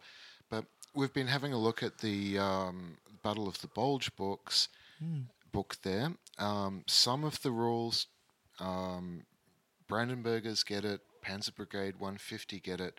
You're stacking the chances of getting Fubar where it comes down on your guys. Yeah, there you go. And that's. I stopped taking air observers for quite a while because I got sick of rolling ones on myself. Yep, no, that's fair enough. I've never taken an air observer or artillery observer in any lists I've played, just because I, I, I agree. I think they're they're just. I don't think they add anything to the game. I, f- I feel really guilty then because we've got BadgerCon coming up, Queen's birthday weekend, and I have one in my American list. Unbelievable. Having said that, having said that, backed up by a full veteran army. Blah it's blah. actually blah. no, no. It's it's, uh, it's a it's it's a thousand points. I've already submitted my list well ahead of time. So it's a reg second LT, two eight man squads of veterans, two seven man squads of regs, sniper, mortar, medium howitzer, two trucks, a. I think have you guys seen the model that I did? The M3 105 MG uh, HMC Yeah, it's really the half track with the medium howitzer. it. Yeah, so I'm taking one of those, and I'm taking an air observer because my, oh, I'm taking bazooka as well. Um, my anti tank is really lacking. I originally had a greyhound in there, and the points difference meant that I was taking a light howitzer. Um, I wanted to take the medium not because I want to take a medium howitzer, but because I really like the way that I've modeled mine up, and I never get the chance to play it. So I'm like, you know what? And this is all. It all comes back to me trying to win best painted. Um, anytime I go to an event, I'm going to try and put my best foot forward, and that means taking things that I think look pleasing, that people are going to go, oh, that's great, because I I would rather come home with the best painted trophy than a, you know, a winner's trophy. Yeah, absolutely. I mean, the things like um, you you remember. I think we one of the very first games we we played together had the uh, two three four slash four, um, which When is was the that? oh, this is at Mind Games, long time ago now. What was it? A, an event or was it just you and I dicking around? no, it was it was it was an event, but it's it's the perma with the um, the PaK forty. Oh right, yeah, yeah, packed yeah, on it, yeah, which yeah, which is certain, you know, it's a- completely it's a rare unit. It's not that great, but it looks so cool. Those uh. Die Waffenkammer models, fragile as they are, are just absolutely beautiful. look, Jeff does great work. Yeah. I mean, his resin can be problematic to work with at times. You really got to give it a good scrubbing. But I tell you acid, acid etch primer is the, the thing. The, the the resin that he uses, what's the mold release? yeah. Um, but ev- even with that, I, I found using a um, an acid etch primer on that stuff gets around all those problems. Yeah, word. Scrub the shit out of it, and then use a, an etch primer. It's it's good to go. Yeah. Um, but it, it's a good indi- indication of that that model that isn't that great in game, but man, it looks cool. Yeah, absolutely. absolutely. Would have won the Hanno Swag Award, I'm sure. I would have come close. Did you? I, I didn't don't, run it. Don't You ran think it. so. Right. I had We- the horses and the. No, two, we went through yeah. a, we went through a vogue period in the uh, Melbourne Bolt action scene where i if you took a Hanomag, you would win the Hanno Swag Award. Luckily, we've gotten away from that. Um, if you decide to take a Hanno like a Hanomag, yeah, awesome, that's great. But I want to give Hanno Swag Awards to people who actually do the diligence on their on their lists. And look, you guys have submitted your lists everyone's submitted their list so far. So, and this won't come out until after the event. Um, at this stage, there's a couple of people tied that I'm going to wait and see how they look on the day, but I'm almost leaning towards Brad Moran at this stage. Um, his army looks fucking great. It's historic as shit. Uh, it's got a great theme. Uh, he's done the research. He's he's shared and with me so and much of the research. It's definitely not constructed in a way to beat face and and win the game in the context of what everybody else is doing. Exactly right. He's he's done something very different, and it's it's. I don't feel it's. Oh, it's not win at all costs at all. It's it's it's a it's a classic Brad glass hammer. Oh my god, the lights on. Flashbang! Flashbang's gone up. Um, yeah, it's it's it's classic Brad in that it's it's one of those things where Brad will always be the first one to tell you that his lists are rubbish. Now, Brad is a he's an intelligent player. He's been doing this a long time, so I believe that he's going to make this work. Um, how well it actually works, nah, that's that you know there's the grey area. I think that the very first game of bolt action I ever played was against an earlier. No, it was Brad's DAK. That was the Oh, very first yeah, game I ever played. Yep. He's um yeah, so it's Brad's Brad's Auto Sahariana. Um, there's also Mark Newman has got a Last Levy Fall of Berlin list that I'm very much in love with. Um, very very nicely painted. Um, speaking of painted, uh, I'd like to uh, very quickly give a big shout out to Battlefield Accessories. Um, Mike and Lance have very very generously they've generously donated um, given us uh, trophies again. So uh, thank you very much for that. But they've also donated to the prize pool a Battlefield Accessories Light Halo or a Light Arc. Now I picked one of these things up a little while ago, and let me tell you, it's fucking baller, boys. I got so sick of having. I've basically what it is when I first started hobby, I stole a desk lamp from from uh, from work. Um, you know, chucked it in the car and took it, and I painted under that thing. And the heat that came off of that thing, especially in the summer, would actually dry my paints quicker than I could actually get them on the model. Now, since I've been using the light halo, problem's over. It's fucking fantastic, and it's well it's well priced as well. So, it, yeah, uh, as you can see on This is desk- not an ad. I'm not trying to. It's uh, this is genuinely a good product that I, I, I think deserves a mention. And as you can see on the desk behind you, I've got two movable daylight lamps. That's still a pain in the ass, and Yeah, we're gonna we're gonna get you sorted out. I, I, I um, like painting outside because of, because of the natural light. But uh, I've never a- is that is is that really a thing? Are you? I, I'm not trying to be smart. Yeah, no, I've no. never painted outside. Is that? Oh, I, well, I, I just love fresh air, and because I'm, I'm a chain smoker, I don't like going up and down the, the stairs all the time. Um, but uh, I've certainly had that, that thing before about paint drying on your uh, on your brush in in the Australian it's summer infuriating. 42 degree day. You're you sitting there in your hobby room in your jocks. You got sweat dripping off you. Your you know, your models are like cooking Yeah. in front of. you. This is just shit. But the, the, the reason that I raise that, particularly in the, the context of the the um, the halo like that, um, I ended up giving myself some nasty neck problems from hunching over and Yeah. trying to get miniatures into the either into the daylight or into the right angle with the the two daylight lamps that thing takes that away because you That's you've got it from all angles. You're not getting any shadows. Your hand isn't casting a shadow. Exactly right. Um, brilliant piece of kit. I'm yeah, I'm a big fan of them. Uh, the one tip that I will give anybody who wants to buy one of the light halos, uh, when you put it together and you actually put the lights in on the inside of it, it comes with a strip of LEDs. When you put the LED strips in there, don't glue the pins in. Just pop them in place. Don't do what I did. I glued everything together and then realized that I still had another light strip to put in, and it kind of cooked me a bit. So. Um, but yeah, it's it was easy to put together, and yeah, that one uh, one of those has been generously provided to us by Battlefield Accessories, and they'll be going to the best painted. Um, We've got some good s- prize support. Well, you you you've organised some Oh good it's prize gone support nuts. for it, I'm haven't you? so- okay, all right, I'll, I'll do this quickly.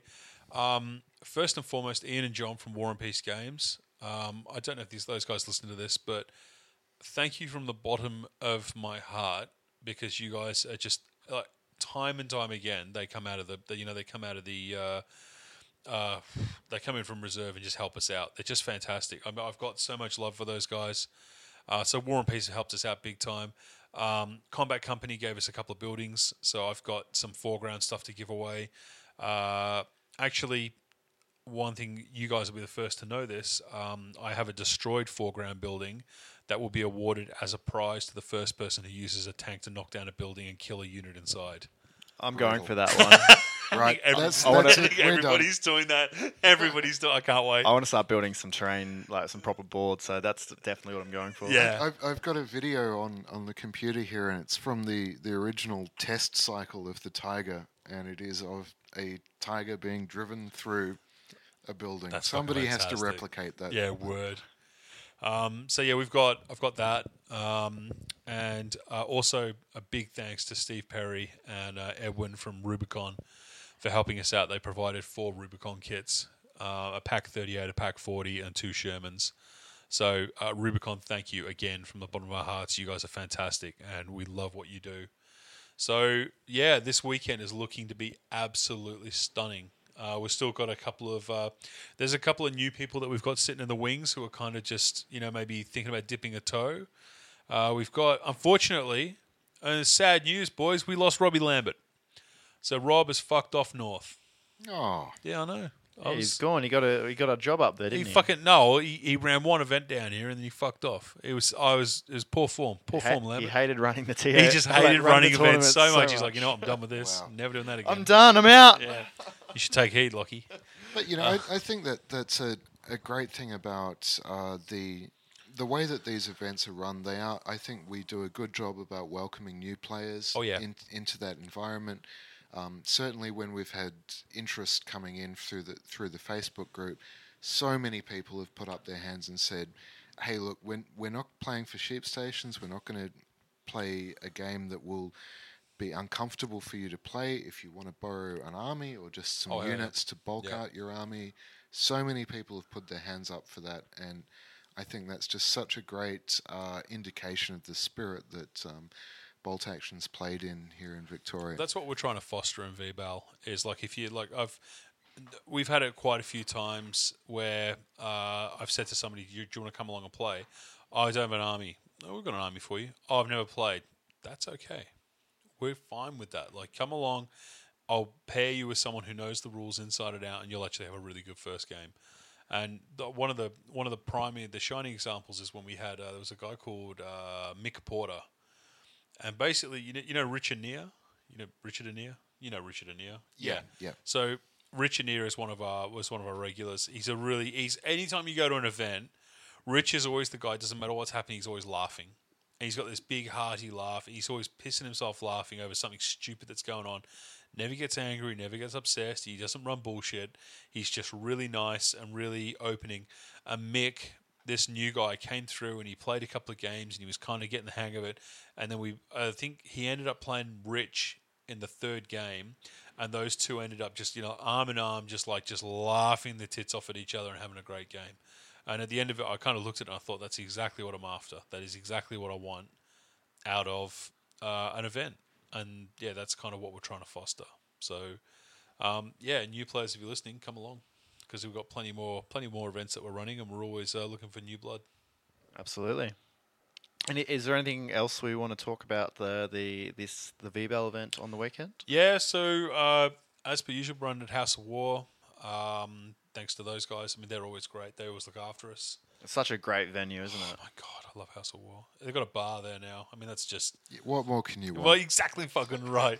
I think the only Shift it a bit closer to the city, and then we'll just be, yeah, know, we'll that's, just that's be the done. one bugbear. it, oh boy.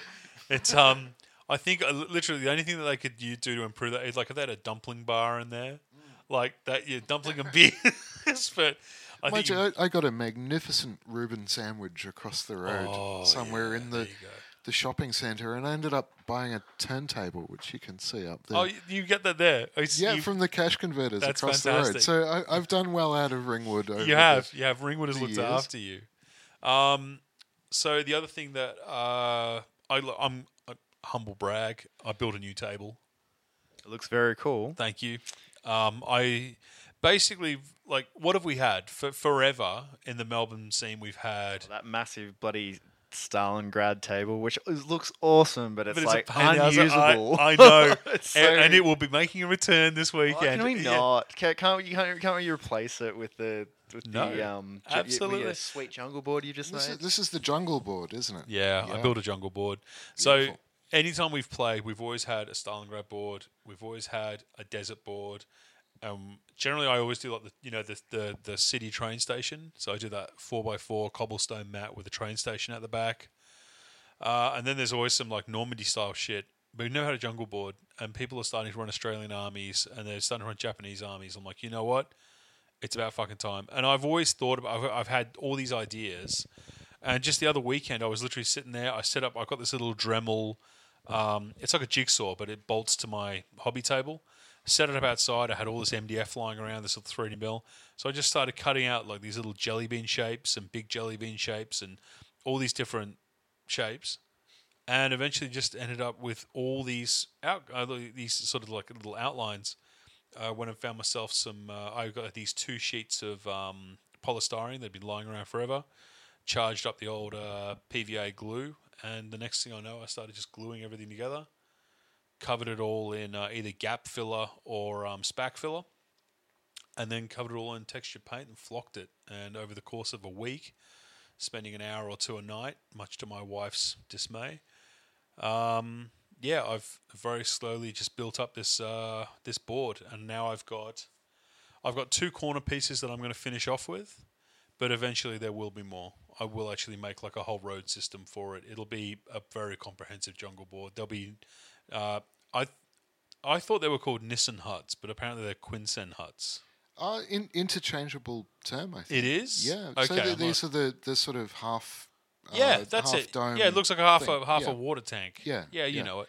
I, I always knew them as Nis, Nissen huts Yeah. in the British context, but uh, So I'm going to build some of those. I'm just trying to find some. Uh, I've got the pipe. I've got the uh, the PVC pipe. Luckily, Dennis Berwick down in Tassie, it's, it's just an absolute star. Uh, we're going to get Dennis on in the near future to talk about so because Dennis is doing some amazing stuff for a book that's coming out. He's actually building a lot of terrain for um, uh, uh, Budapest, Siege of Budapest, Hungarian. is book. this a continuation of that setting the scene? Um, did you see that that uh, book about win- building winter terrain that came out recently? no? Ah, well, it, the Do you have it? printing printing run was fairly limited. I think they had to do a reprint.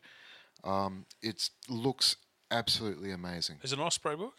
No, no, it's it's a private uh, private publisher. I think it, it's a limited print run of maybe uh, with both editions, maybe 300 copies. Um, it's called Setting the Scene. Uh, if you Google that, it it is these absolutely beautiful um, Ardennes Battle of the Bulge kind of shit. style winter winter tables. But speaking of tables, I, I've also uh, um, retrieved all of my terrain from the, the from the memory hole. Um, so I, I, I had built over the years um, numerous pieces of terrain for my old uh, gaming club. Um, I'd, I'd moved over to this side of the city where we're currently sitting uh, about a year ago and left it all there.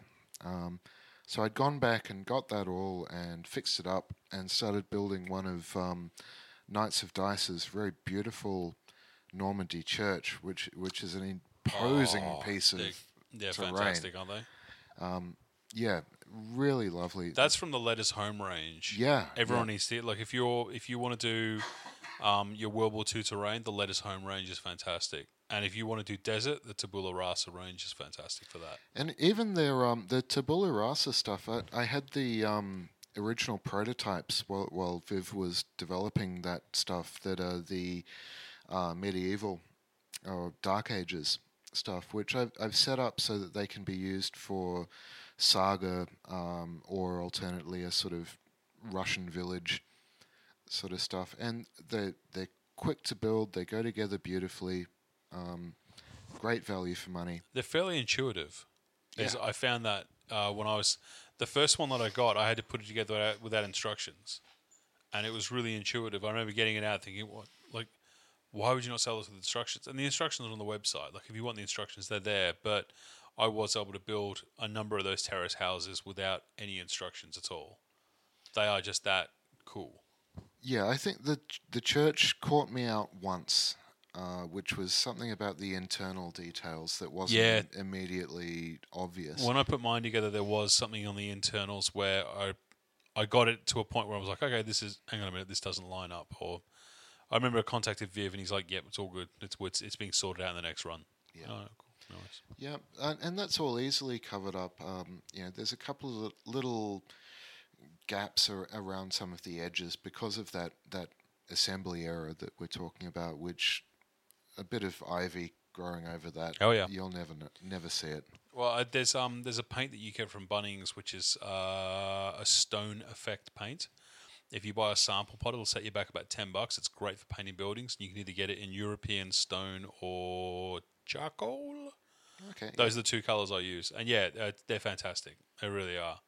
Um, yeah, that's So I, I've been looking at using the um, the same um, MIG Productions um, washable winter camouflage stuff that I've been using on my my winter tanks uh, to to do uh, pigeon shit all up and down the the roof because you you, you sort That's of awesome. sponge it on and it streaks streaks off beautifully.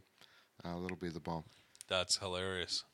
So the only other, the other, the other table that I'm working on currently is an airfield, which will be like a German airfield, but I'm waiting on a couple of bits to come from Tasmania for that. I'm getting a little um, an air an air traffic control tower, but I've got both the hangars, I've got the planes, and yeah, that'll be. I'll actually mark that out on a board at some stage and then put that together. But that'll be. I don't know. I guess we'll try and Are you, Uh, are you going to use one one forty eight or one seventy two? 148. Ah, more of that to come. Yeah. Well, that'd be cool, and uh, you could do that kind of thing, like a, make an, an, an airfield in New Guinea kind of thing with, can with do your anything you jungle want. terrain as well. absolutely. Um, Yeah. and like make it interchangeable, so it's like What- different from game to game. What plane would you use for that? Like a Hawk Hurricane or what do the Aussies use? Uh, it was, I don't think, I'm not sure. The Was it Aussies Corsairs? is, um, oh, I'm not sure. No. You- Kitty have to look Hawks or something. yeah. Yeah, maybe it was Kitty second Hawks. rate, second Yeah. second rank sort of stuff. But then. it was a, a lot of it was like re, for resupplying, obviously. Yeah, like, yeah, like yeah. In, I mean, it wasn't in a whole New lot of- Guinea, yeah. like there wasn't. We could, yeah, there wasn't that many airstrikes. I don't think because the- the, Mm. the jungle was too dense. Like you wouldn't like the explosives. You couldn't just see anything. No, exactly. Like go and bomb that part of the jungle. They're there. But the airfields were very were very uh, crucial in Yeah. that campaign. That's for Well, sure. Well, maybe that's something I'll look at doing in within the jungle table. But um, yeah, at the well, moment, you got a lot of the, the trees and stuff. So I mean, like you can make two Yeah. boards, for example, if you if you really wanted to. if I stretched it, I could. But I mean, the whole idea about the jungle board that I'm working on at the moment is to make something that's dense. Yeah. I want something that feels a bit claustrophobic, where it's difficult to kind of get line of sight, and I want it to. It when does you, slow the game down a bit, though, do, don't you think? It does, but if because you're if sma- everyone's tracking around no, through, but if, you, if, the if you're dense s- terrain, if you're smart about how you play this, you'll be all right. D- does that raise questions about trying to get your hand in amongst that and knocking things? I don't think it's going to be. No, it's not that dense because the trees are fairly Spartan.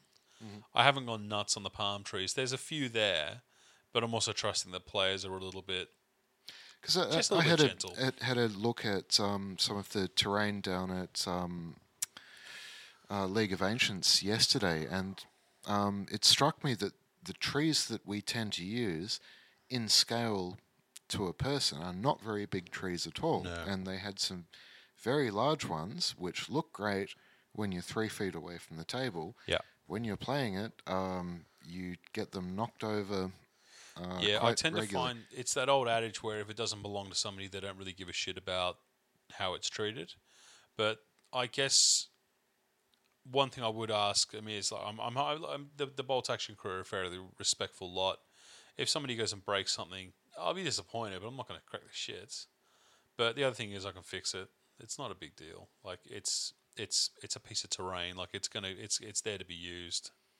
Yeah, it, it's not not that I think any any of it was being damaged because the, these were made out of bottle brushes. No shit. Yeah, so they're they're just um, you know great great big uh, brushes that you would use for cleaning out wine bottles or something. So they're not being damaged. It's just that as you move your hands around, rolling dice, moving miniatures, um, it's very easy just to n- knock it over. knock something over. Yeah, yeah. that's. I don't know. I guess we'll find out, won't we? Um, it's. It might be that I just put all the stuff that's got you know the larger trees. I put it towards the middle of the board, so people aren't reaching over it. But I don't know. We'll, we'll see what happens. Like I said, I've got uh, two corner pieces to finish painting up, and I've also got an M26 Pershing. So I'm hoping to get those done by Friday night when I go to set tables up. You don't need to sleep. You'll be fine. Yeah, sleeps for the week. Um, since the last podcast, uh, my wife had uh, well, we had a we had a baby. Had a baby. Oh, congratulations. Thanks. S- sleep is a foreign concept. Anyway. Yeah, I don't know what sleep is anymore. No, he's actually really good. Um, we called him uh, Alexander Donald after names for my uh, my wife's grandfather and for my grandfather. Um, for those, uh, it's well, uh, my wife's grandfather was in the Egyptian army and then was in the uh, Australian Reserves, and um, my grandfather was a major in the British Signal Corps. He actually oversaw the transition between uh, analog to digital radios and did all kinds of crazy stuff in testing them. Uh, my dad often tells me stories of when they were living in British Honduras, and my uh, grandfather was doing all the testing. He was also intercepting radio from, um, I think it was between Cuba and Russia. Uh, he was doing a lot of the uh, monitoring a lot of the, the radio traffic going through there. But um, yeah, Dad tells me stories where my grandfather would get one of these new, you know, digital radios and say to my dad, "All right, strap that to your back, son. No, no worries. All right, now run that direction. All right, when do you want me to stop? When you can't hear me anymore." so you would just start running, and he'd be running for you know however long, and then he'd come back, and the next day, Granddad would be you know out on the you know out on the parade, oh not the parade ground, but out on the rifle range, digging holes and burying these things for days on end, and then going up and throwing them out of airplanes and cooking them in the oven at home, and you know just running them through their tests. So Well, there's a, there's a great film on, on that topic called the the Russian Woodpecker, um, which is about stuff that he absolutely would have been picking up at that time, and it turned out it was a absolutely enormous over the radar, um, over the horizon radar array just outside of Chernobyl, um, and shortwave radio recordings from the 60s, 70s, and 80s are chock full of this um, interrupting noise that this this thing would make. that's Um, brilliant. I, I use them for making uh, noise industrial music. Uh, just mix That's it brilliant. into That's synthesizers fantastic. and stuff. Um, yeah, so my yeah my um that's that was um, my grandfather. Uh, little side note: my grandfather's father, my gra- my great grandfather Archie, was actually a machine gunner in the First World War, and was an engineer in the Second World War. He was one of the last men to be evacuated from Dunkirk, and was also instrumental in the designing the system that allows a tank turret to turn. So there you go. Very cool. Yeah, and then I came along and trashed all that military goodness and just was just too fat to join the army, unfortunately. I I have flat feet and short feet, sight. mate. I'm- Short-sighted, little dwarf, bad attitude. bad attitude. I'm not fucking doing that. Just give me a gun, let me go and shoot him. Um, yeah, so uh, VBAL, that's zinging along. So all the lists are in. Everything's looking good. Um, I'm taking an Australian army with a Matilda, five 10 man squads of infantry, a machine gun and a mortar, an arty observer, first lieutenant. Basically, I've got almost nothing to take. Lots of infantry. It's a lot of Are infantry. they, what, are they all vets or No, it's all regs. Are they? Yeah, cool. It's not. It, I'm not. I'm not. I'm not that guy. It's a Gumby army. Come on, mate. It is a Gumby army. Um, but guys, the other one that we've got, Brad, we've got Operation Wolf coming up. So Brad's come out of the woodwork to run an event. That's right. That's next month, isn't it? It It's is. coming up. It is, and th- this is the one where the uh, Panzer Brigade 150 list will will see the light of day. So what are you taking to this? Well, I'll have to scale it down from 1300 points, so I may. Because it's 900, isn't it? yeah, Yeah. So I'm thinking It was a the, big uh, chunk. It was a big wet bite out of your ass. You're like, oh, yeah, yeah, that's a bit. the the the uh, regular Flak 88 will take a big chunk out of that. Yeah. Are you taking a flak 88? Well, that that was in the original version Sure. of the uh, Operation Heavy list. So I think if I pull that out, I'm surprised I didn't see more 88s. Personally, I thought that would have been a mainstay. I thought people would have gone. I need, I need one of those on my well, list. we're we're going to talk a little bit in a little bit about uh, 148 as a scale, and I think that's actually part A of it. superior scale. Well, that's debatable. but Some would say. So, um, it's only recently that we're starting to see 156 scale Flak 88s hit the market.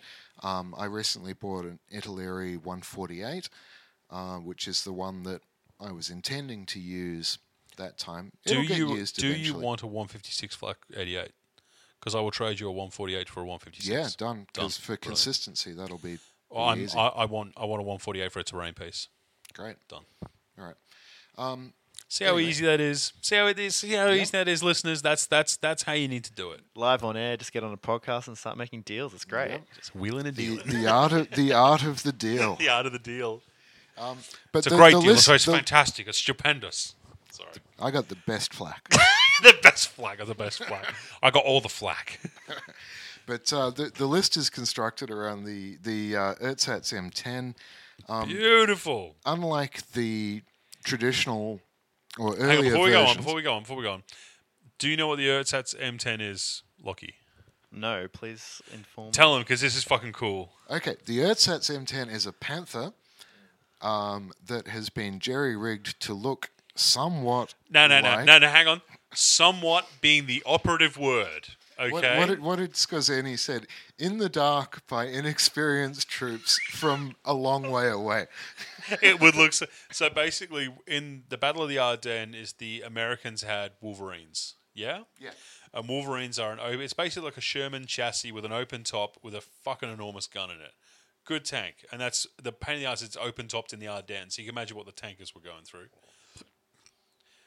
What Otto Skorzeny did, who was the leader of the Brandenburgers, is he decided to mock up some Panthers to look like these things, and they basically got timber and just sort of screwed it onto the side of the turrets, and it's fucking horrendous. And like it, the thing. So there's rules for these things. Oh, obviously. hell There yeah. is rules for- okay, now the the different the old in the old uh, armies of Germany book, you had a rule for a camouflage tank, which if you took a unit of Brandenburgers, you could also take a camouflage truck or a tank.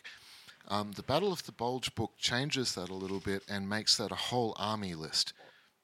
Um, the crux of which is that um, you can't shoot at me until you either spot me, um, i.e., you get within six or twelve inches, Yeah, depending, depending what the unit yeah. is, or I start shooting at you. Um, which is why earlier that I mentioned I, I didn't really want to bring this to an event where we might have a uh, fair component of, of new players because it's nasty. That sounds pretty good. So wait, what what armor is it? What size gun is it? It's is a it? panther. It's a Panther. It's, Oh, it is a panther. It's armor 10 on the front. Yeah. It's a super heavy gun. yeah, right. Uh, it loses the front machine gun. Uh, it loses the bow machine gun. Because they put a timber board over it, didn't they? Yeah. Yeah. Yep. Oh, it's sheet metal or timber. Makes makes no difference. So, in so, Well, luck- say lucky- wood. I, I just think like you know them just bolting bits of MDF on there with double sided tape. bolt action. lucky, lucky I'll be running Australians and they can spot things at 18 inches. It's, Oh, uh, really? Okay. It's nice. Yep. it's gonna be great. But the the other interesting thing, so you have Panzer Brigade, Brigade M10. Um, you also have infiltrating units, um, and they deploy very much like spotters. They come on the board. They you put them, you know, in in, In your half up to yeah, halfway. this- Yep. all of that stuff, um, and they have to be detected separately from the rest of the army. So the rest of that army can start shooting. You've figured out that they are not Americans, but the uh, these what do they call them? Lead lead units and infiltrator units. Um, they they can come on like Brandenburgers. Um, they certainly mess up any of your reserves.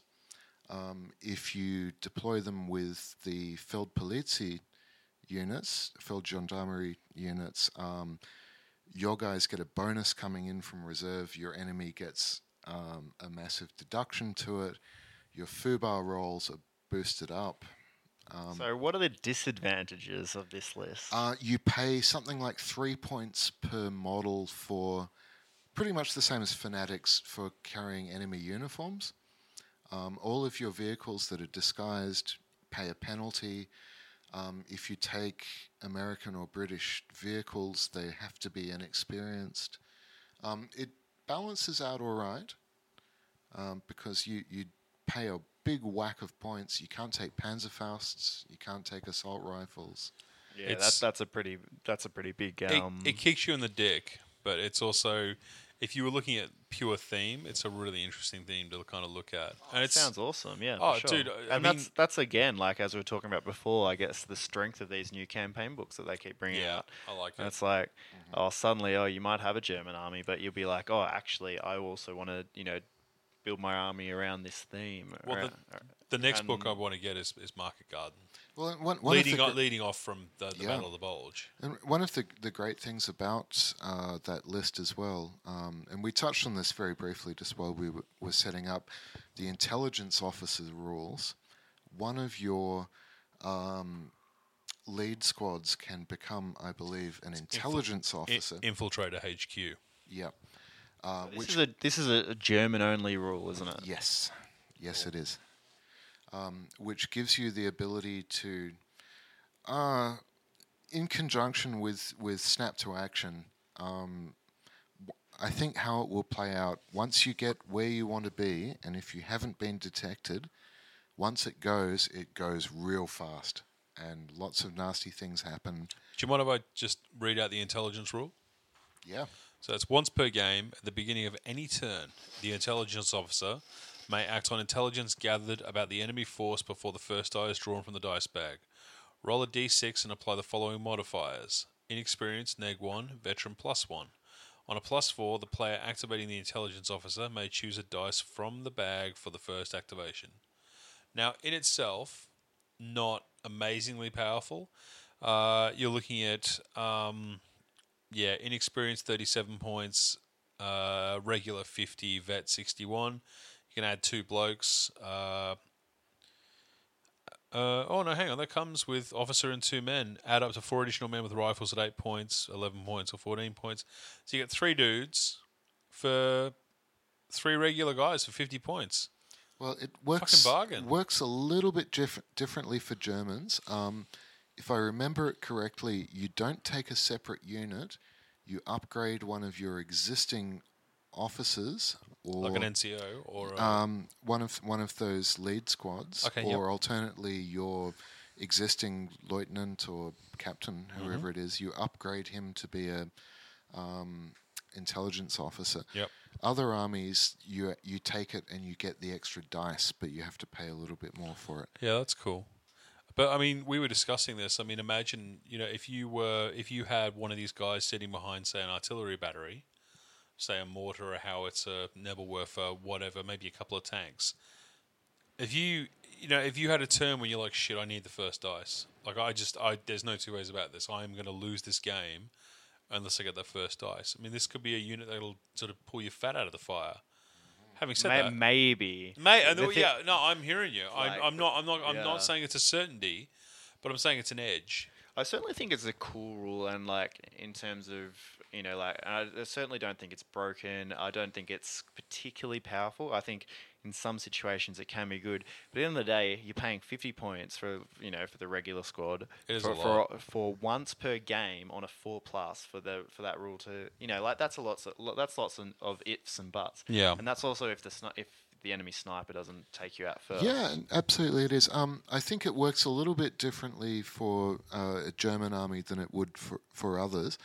Um, but if you consider that it's not that much more expensive than taking a medic, which a lot of people do, not because they really think that he's going to do anything in game, it's just a cheap way to get an extra dice in the bag. Um, I can see the appeal in that. I could, I could see how yeah, that would work. Yeah, for sure. I mean, I think people will use it. I don't. I don't think it'll be particularly like you know game breaking or anything though. But that's what you're. So that, uh, getting back to it, that's what you're kind of running at up up Wolf. Yep, yep, that's uh, that that's right. So um, I think it'll be be an interesting list, and part of the other reason that I wanted to do it is it's a very easy and slow way to get into accidentally building an American army because so many all of those models are winter Americans from Word. Do it, um, man. It's Americans are fun. They've got some good options. Easy mode. It's easy mode if you want to make it easy mode, but it's easy mode. They definitely have the nicest rules. You, Lockie, you given any thought to what you're taking to Op Wolf? Oh yeah, I'll be, I'll be taking an Australian list. Um, yeah, haven't thought too far ahead. Um, past V-Bell, I don't think though, Okay. because I, I really want to fit my Matilda in, even though I don't think it's particularly good tank, but just because I like it as a centerpiece model. Yeah. Um, so j- just fitting that in uh, while keeping enough um, enough infantry plus support um, units is going to be a challenge, I think, for 900 points. Because normally, like obviously, we normally play 1,000 points. Yeah. So like just you know that's two support units dropping out. It's a t- it's uh, the uh, difference between having an armor seven tank and an armor nine tank. Yeah, for sure. Oh, It's, a, it's an armored car right there. Yeah, basically. Well, I'm taking the airborne, so it's a regular for me. It's a regular. I'll t- do I already said this? No, I think I've said a. No, I can't remember. Um, yeah, 900 points hit. I think it's like four or five squads of infantry. Uh, bazooka, something else. There'll be a sniper in there, probably a mortar. Um, my uh, 105 HMC, probably a couple of trucks. 900 points wasn't a whole lot to play with, but um, it'll be fun. I think the 900 points will be good as well because it'll make the games a little bit quicker as well, which Yeah, um, maybe. which uh, is a nice touch. Well, the, yeah, I, I hope so. I really hope so. It's uh, it's uh, you know good a good. I mean, Moab. It's three games, isn't it? I believe so. The, yeah. the yeah, absolutely. Brad, Brad's event, yeah. Um, yeah, so it'd be three games. But I mean, the one that we've got after that is BadgerCon, which is up in Bendigo, which is Queen's birthday weekend. And I think that if we can, uh, the three of us will jump in the car, um, probably leave Melbourne at about sort of five five thirty. Get some. Yeah, definitely can. I'll be, You're- sl- I'll be sleeping on your couch, mate, and then There's nothing wrong with that. and then you can carry me into the You can- car no, in the you would- morning. yeah, we'll fucking snuggle each other. It'd be great. Yeah, I'm I'm I'm seriously thinking uh, sleeping on the floor rather than than uh, trying to get from here to wherever is, uh, is Well, I good- reckon. Uh, I mean, I don't know. I mean, maybe we just. I don't know. Maybe we just find like you know somebody's place to crash at the night before, and that way we did it for WinterCon one year. Me, Garrett, and Rob. We all stayed at Garrett's place. The funny thing was that Rob actually slept in the car overnight. So like like when we went to bed that night, you know, we had to leave at like I think like we were left at like four in the morning. And Rob, like you know, the night before said, "Right, I'm gonna go and sleep in the car." Wait, that's going up to Cam- uh, Canberra, Canberra. yeah. Oh my lord, So- that, that, that's that's too far to do. No, it, it actually it actually isn't. It isn't anymore. It used to be. Canberra used to be ten hours, but they've upgraded the road now, and you can get it under eight. So it's what, you, you don't stop in yes, you stop in your ass. Yeah, oh, you go to the no the McDonald's. My The ass, yeah, my Mc- ass. McDonald's in my ass. no, Do you reckon we could get a Airbnb in uh, in Bendigo? Airbnb. um, no, Bendigo's not that far. It's only like an hour and a bit, an hour and a half, two hours up the road. It's not that far. It's actually not that far to get to Bendigo. Um, It'll be fine. That'll be that'll be good. Um, oh, dude, the looking- three of us in the car. to it. We literally will do some podcasting, we'll have some chat. But that'll be good. um, that's uh, as far So as I there's can. a lot of events coming up because we're, we're also thinking of doing um, Easter, Easter one is, Easter is coming weekend up. is Convic. So they Conquest. Conquest. You so keep calling him a convict. Well, there used he to is, be a he is an. Australian. no, but there used to be a tournament called Convict. Yeah. In fact, I think so- they still- I think they still run. But anyway, so the Bolt Action guy, no, sorry, the the Conquest guys have Django. have approached the Bolt Action community to see if they've got a they have a um If someone would run, would run a Bolt Action. tournament at at that. I foolishly said yes. Yes, I said I'll give it a crack. You said that you'd give me a hand.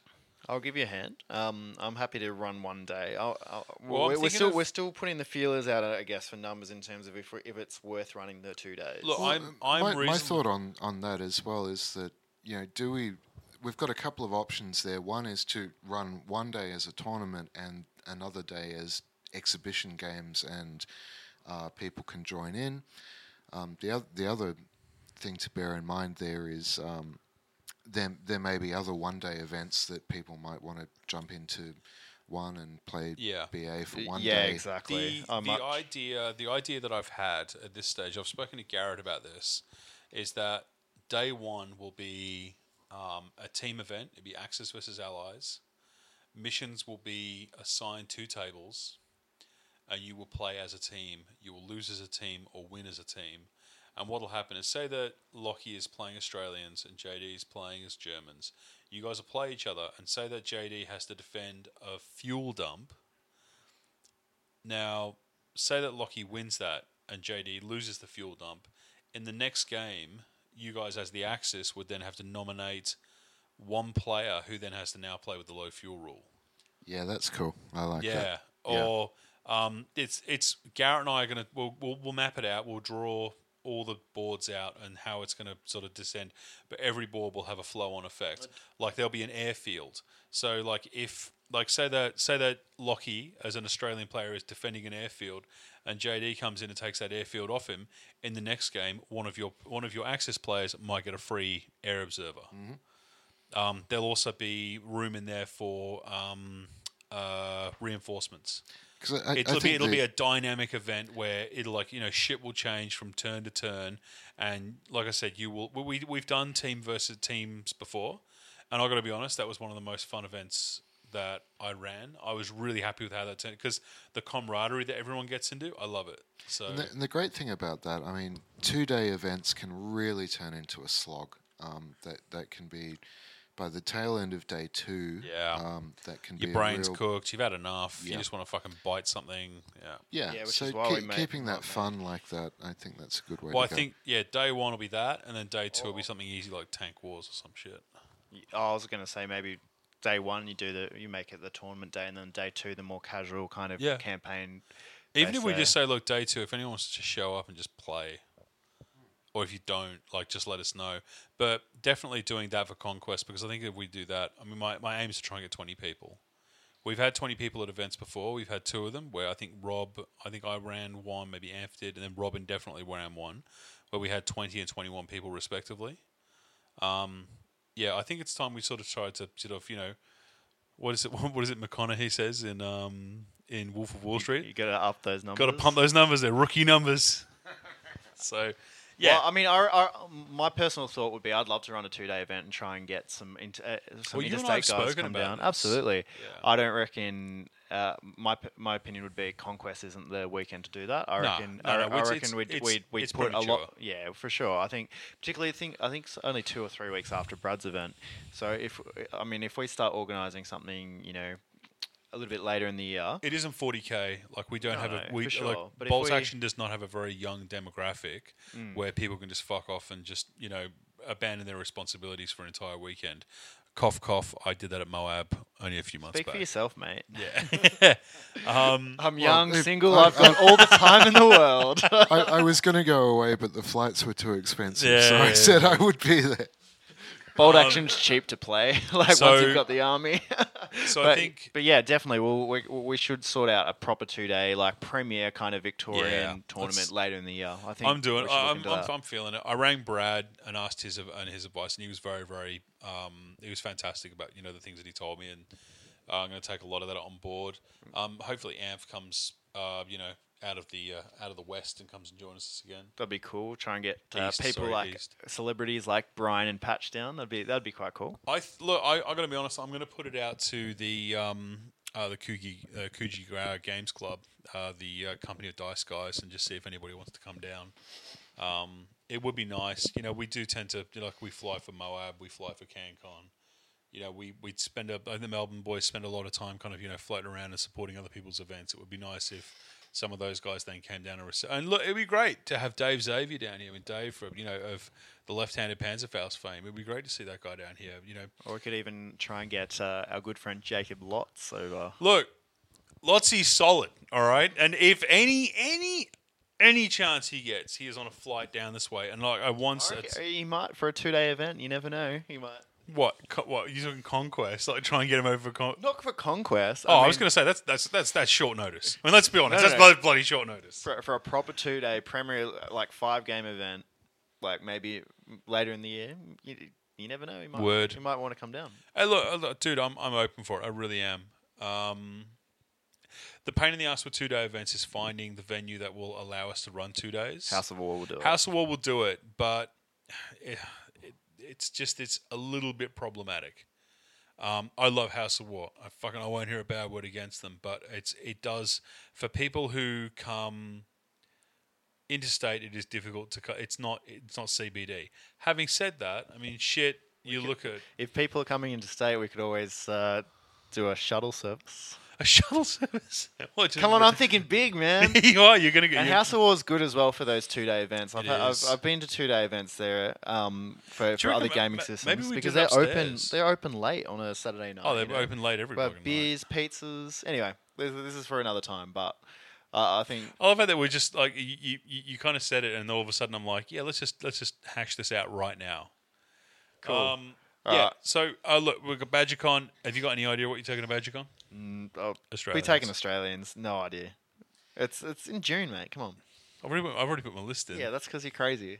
I, I'm thinking it's probably for me. It'll just be an evolved version of this uh, not quite Americans uh, list. And I didn't mention soft I got the list. uh, Stossie's Heroes uh, Donny Drumpf figure Ah. to lead them because I'm sure that this would have caused so much rage Paint a amongst. Oh, No, he's, paint he's a- painted and no, he no, has, little- paint he's black- orange. to do the chaplain mustache. He's he's he's the brightest orange that I've ever painted a miniature. Love, love it. I love it. I can't wait to see this. This is fantastic.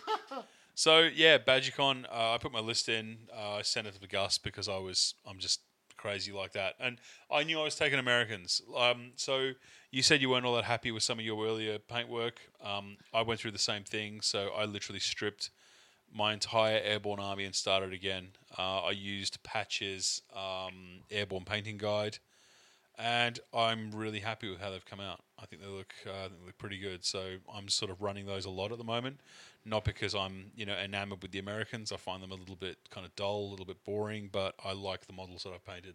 They're a very sexy army. Thanks, man. Um, but anyway, guys, we might take a quick break and then we'll come back with our last segment. There's nothing, there's nothing quick about our breaks, mate. Pardon? It's long, Long break.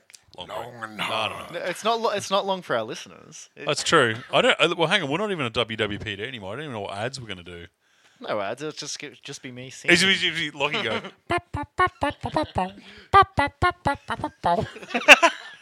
It'd be great. No, you know what? It'll be it'll be it'll be JD singing the, the, the Star Wars Cantina song. All right, guys, we'll be back after this. And we're back for our final segment of the Bacon Burgers. Yeah, so in this segment, we are having a little bit of a friendly discussion slash debate about um, about the scales of our vehicles and. I just want to preface this by saying that anyone who doesn't have the same opinion as me, as me is wrong. Yep, that's that, that's Okay. standard we will crush them and see them driven before us. And the, the lamentations of lamentations. the women. they don't have any women, you geek. Classic debating tactics. I love it. I love it. So, we're, Um, so we're discussing, yeah, scales. Uh, what is better, one in forty-eight or one in fifty-six? So I'll start this. I wrote an article a little while ago called Full Scale Model Wars for WWPD. Now, a little while ago, I walked into a, a hobby shop in uh, in Narre Warren. Um, anybody internationally who's listening, if you've ever watched Kath and Kim, uh, it's Kath and Kim is actually set in the fictional uh, suburb of Fountain Lakes. It's a very effluent suburb. I, I, I spent the first twenty years of my life in Narre Warren. No actually. shit, did Yeah, you? I did. Why'd you move? I'm in Cranbourne. I'm only like 20 minutes away. We could have been like neighbours. But yeah, like so, so. But I was in a hobby shop in Fountain Gate called the Hobby Man, and I was looking around. And normally in hobby shops, in RC themed hobby shops, you never find 148. You definitely do not find 156. But I was kind of looking around. I stumbled across uh, the World War II section, and holy balls, there was a 156 Warlord Artillery Hellcat and I looked at it and I thought, oh wow, I already own three Hellcats. I don't need another. So, and then right next to it was a Tamiya 148 Sturm Tiger. Now, I don't run Germans.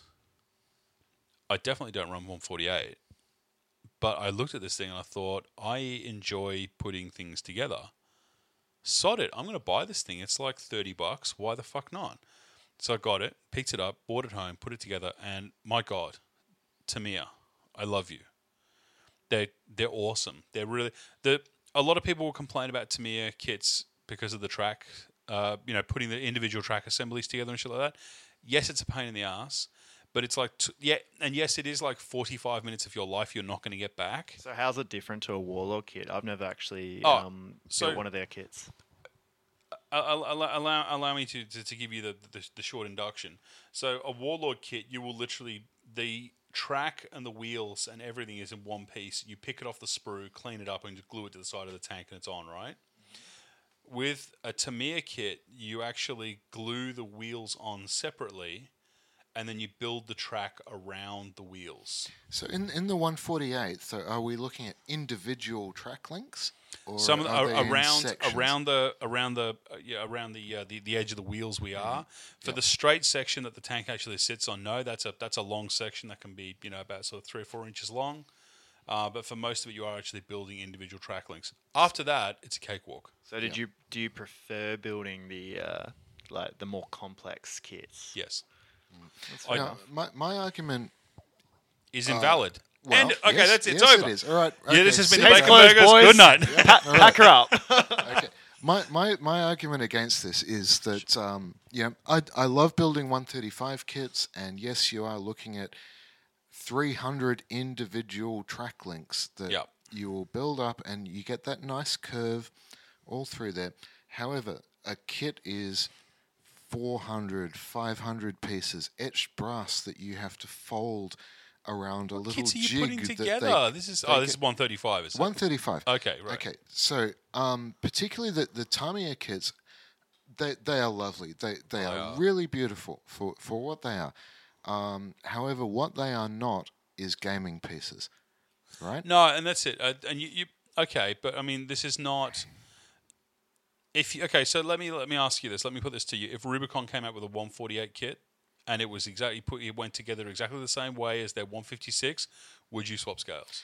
No, I wouldn't. And So it re- doesn't come down to the kit; it comes down to the scale. No, well, it, it comes down to a com- combination of the two. Um, uh, for example, I, I do have a couple of bits and pieces that are 148s Mm-hmm. because they are pieces that weren't easily available at the time in 156. Sure. Um, they were a pain in the ass to put together. They're very fragile. Um, they don't like being pulled in and out of my transport bags. Yeah. Um, bits snap off very easily. Um, so the weathering increases exponentially as they get more and Wow, more that's a broken. really interesting weathering technique. How did you do that? Yeah, I just uh, No, snap it's off. it, uh, it's a secret. It's a family secret. Yep. Um, and part of that comes down to wh- what I want to do when I'm sitting down at my hobby bench. Um, we talked a little bit about the difference between plastics and metals Yeah. before. I would rather be spending time painting than assembling things. Uh, I don't necessarily want every um, flask or belt buckle to be an individual piece. It's a sort of gestalt thing. You know, I, I'm I'm into painting, not assembling. Yeah, I hear you. Yep. I'm I, I I I agree with everything you just said, but the way that I look at it is, and yes, um, like I started with the Sturm Tiger, I then went to the Jagdtiger, King Tiger. I've got a Panzer Four. Um, Hari Turner, if you're listening, love you, bro. Uh, he sold me a heap of his 148 stuff he was getting rid of, so I've now have like three Hetzers. I've got a large contingent of German armor, and I'm still undecided of the camouflage. It's all sitting there un unprimed. I just did the Tiger. The other good thing about the Tamiya kits I find is they actually come with lead weights or they come with um, a metal hull, so it feels like a tank. Like it doesn't. It's you- got, got some lovely heft to it's it got in some. your hand. It's that's got that's some great. guts. I I, I kind of can dig them. throw it at people when, Yeah, when they yeah, blow it it'll up. hurt. It'll fucking Like hurt. the dreadnought sock Yeah, of there you the go. days of old. you know. No, I mean, but like, you, you can say the same about like. So obviously, so the two tank. I only own two tanks, which is kind of um, depressing. So I, I own the Do Russian. you want some more? I'll Pardon? give um, you some more. Y- Okay. yeah, you've we, got a we, whole we got wall some full of spare them, mate. tanks. We, Yeah. we got lots I- of I- tanks. Between us, we understand must it. have maybe like getting on towards 100 Four- tanks. yeah, a Yeah, lot of tanks. I don't, it's crazy. I don't understand it. So I've got a T-34-85, right, a Russian tank, which is plastic, and it, I've got about six it of them, Seems yep, it seems a little bit, you It's know, okay. like it's it's, it's it's okay. It's it's Warlord, but it like doesn't weigh much. They're a nice. But they're a then- nice kit. But then the Matilda tank um, for my Resin? Australian army is resin, and Yeah. it's so big. Like it's it's it's Yeah. one one fifty six, but it's beefy. It's it's heavy. It feels like a tank. See, I own the 148 Tamiya Matilda, and if you sit the 148 Tamiya next to the 156 Warlord, the level of detail that you get out of a Tamiya kit is incredible. Having said that, you are right in that bits will snap off because there is a bit on the Tamiya kit where, um, and I, I, I can't tell you what it what purpose this actually serves on the actual kit itself, but if on the front uh, blah, blah, blah, right hand uh, mud guard is this tiny little stick that sits up and it's got this tiny little board, this cross board on it. And you better believe that was gone within about four seconds of me painting it. It was just snapped straight and off. and th- the, these are pieces that are not designed uh, for the use that, that we're putting to putting them to in the, Yeah. in that context. Um, now the the other reason that I'm I'm going to come down in favour of 156 rather than 148. Yep. Um, I, I had the the great pleasure and fortune to uh, go up into the country to uh, uh, I think Victoria's only private tank museum a couple of months ago, um, and really get to clamber up You played, and around. you played that one close to the chest, didn't you, mate? Where was my invite? yeah, well, it was it was uh, it was Oh, my wow, godson's uh, Oh, there you go. present for, for Family Father's thing. Day, Yeah, right, Family okay. Day thing. Yeah, nice. And the the amazing thing is, um, we think of tanks as being really big. Uh, when you you're stood in it- inside them, they are really not. Yeah, Um, that's it, and that's just why I come down on the side of 148, because if you stand a 156 Warlord paratrooper, a metal paratrooper, next to a 156 plastic Warlord Sherman, I'm failing to see how five of those blokes get into that tank.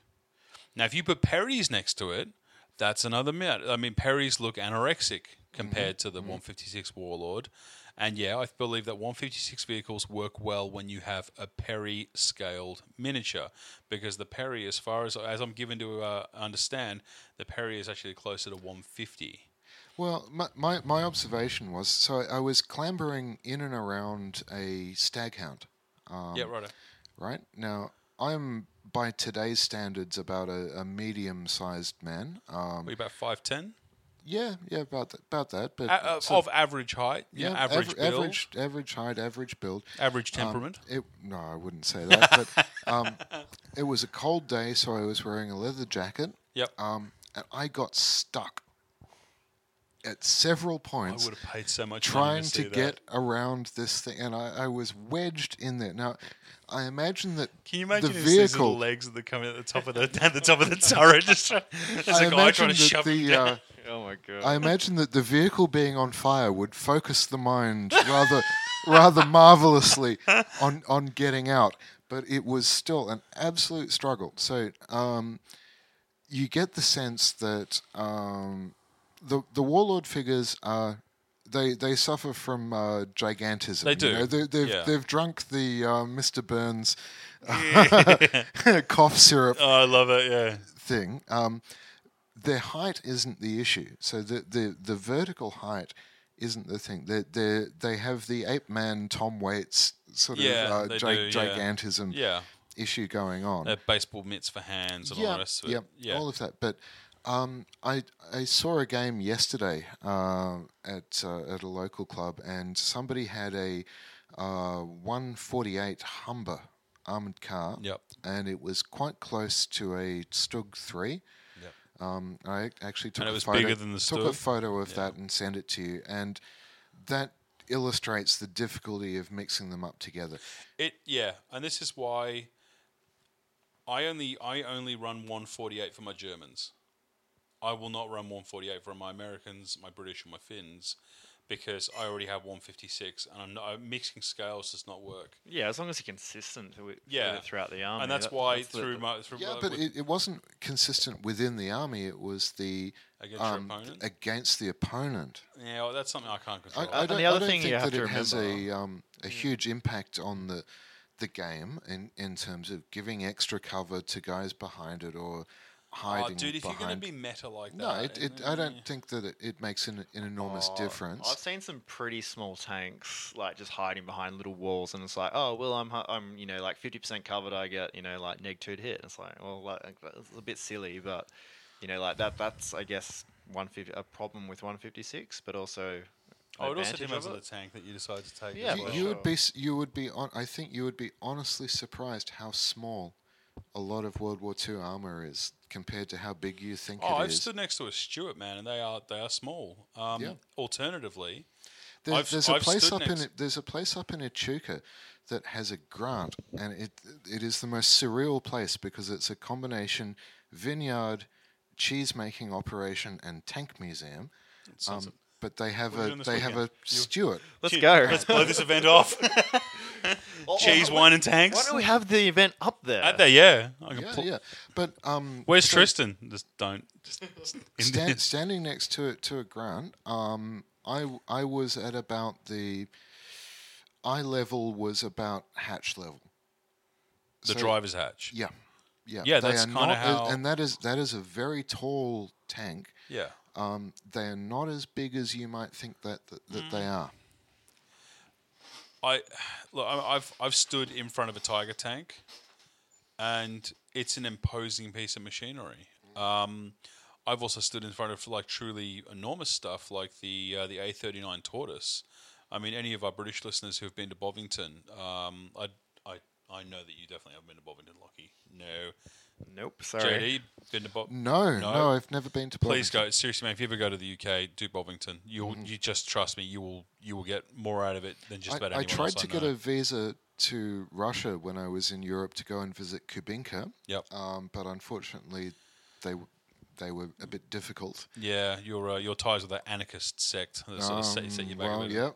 yeah, uh, one way, one way or the other. Yeah, but, there uh, you go, there you go. um, and Saumur was a bit a bit out of the way. But standing in front of something like a tortoise, it's you just it's it's gargantuan. It's completely overwhelming. Um, and the horrible thing is that when I went to Bovington, I wasn't as actively interested in World War II as I am right now. When I take my son back to meet my grandparents in a couple of years' time, and my wife and I go over there, my wife went to Bovington. She had a great old time. She was thought she was going to hate it, and she was really interested in what was going on. But I've stood in front of things like tanks there, and they're fucking enormous. And yeah, there are small things like Stuarts and you know small armored cars and shit like that. But tigers are big, tortoises are big, uh, panzers are big. Like I, th- I I truly believe that the 148 scale, as far as running with heroic scale armies, it works. And the detail that you get out of the Tamiya kits is just superior. And like I look at, I think it's a sliding scale at the moment. I think that you've got on the low end of the scale. Um, I'm not rubbishing anybody, but the uh, Warlord have currently got a range of plastic Shermans out at the moment, and I put a couple of those together for Mark uh, Newman, and I just found the detail a bit lacking. It was like this. It's not as crisp. It's just it's nice and it looks good on a table, and I've got no problems with it at all. And if that's what you're after, so be it. That's fine. But it just wasn't crisp. And then if you hang on, and then if you go to a Rubicon, you step up a notch. Lines are crisp. Shit's good. Lots of options. This is starting to look really good. And then if you go to a Tamiya 148 kit, holy fuck, this thing looks great. Like I can see individual panels, individual parts, and I'm daunted by painting this 148 German uh, motor pool. But I can guarantee that when I finally get, you know, I decide on my color scheme, and it'll end up being some sort of ambush camo. I won't be doing it with an airbrush; it'll be done freehand. But when I finally decide on it, I think I'm going to get a really good result because I've got such a such a rich, amazing canvas to paint on. I've got a Cyber 148, man. They're just for the for the detail and the size, and yeah. Sorry, Okay. go. Oh, as a counter argument, um, we we touched on. Um, I don't think we recorded, but we were talking about the uh, Die Waffenkammer kits. Now, Yeah. I, I think they absolutely capture all of the things that we want about the the miraculously sharp detail for a, for a uh, hand cast resin kit. Yeah. Um, Jeff does really good work. yeah, they, I've got they are just but yeah. beautiful. And and I I have to say, everybody that will grump and grizzle about uh, delivery time, that's Canada Post. That's not Jeff. Yeah, that's yeah, that's not Jeff. You're gonna Yeah. like if that's that's something. If you have an issue with that, then buy from another supplier. Like it's Yeah. like at, at the end of the day, Jeff is a And- one man operation in a shed. and he it- does really he, good, and he, he, has went to deal with so far out of his way to put things right when Yeah. uh, I had a couple of delivery issues. Um, but the advantage that that stuff has is, um, I think the way that he's designed those kits, um, the level of detail as far as things like jacks on the on the hull. Um, know, I, I've got many of, of his German armor kits, and, and they're lovely. They're they're really great kits. The, the the one thing that I do hear people complain about the most is the uh, the flaking paint. But I find that if you just get in there with a toothbrush and some soapy water, hot soapy water, and you you really give the kit a good scrub, and then like I don't know about you, but I use um, like an auto primer, which you can get like I think uh, touch ups, Yep. white acrylic Yep. touch ups, which is you get from Bunnings for like ten bucks a can. I've got no issues. I, I, I found that the, the trick with those was absolutely scrub scrub the bejesus out of it Oh, with a yeah. um, with soapy water, uh, but acid etch primer, which really if you if you're painting metal figures, you should be using anyway. Um, Mm. You'll get a much better result um, than you you will using an enamel primer. Uh, using an acid etch will uh, give you an even coat. It won't build up in the details because it does actually eat its way a little bit into the surface of the metal, wow. and it has a nice, um, nice what what they call tooth. Um, something they, they talk about when they're talking about gesso primer. It's slightly textured, so your paint will stick to it. It won't slide off.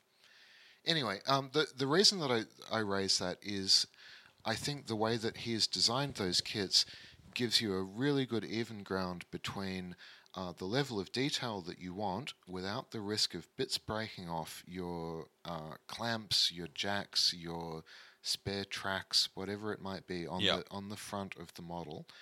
Um, and they are, I feel, about the right size. So I feel the same way about Trenchworks. Yeah, I think Trenchworks are. I mean, they are. As far as yeah, th- that look, resin kits, I find those to be. Uh, look, Jeff stuff is great. I mean, I won't hear a bad word against him.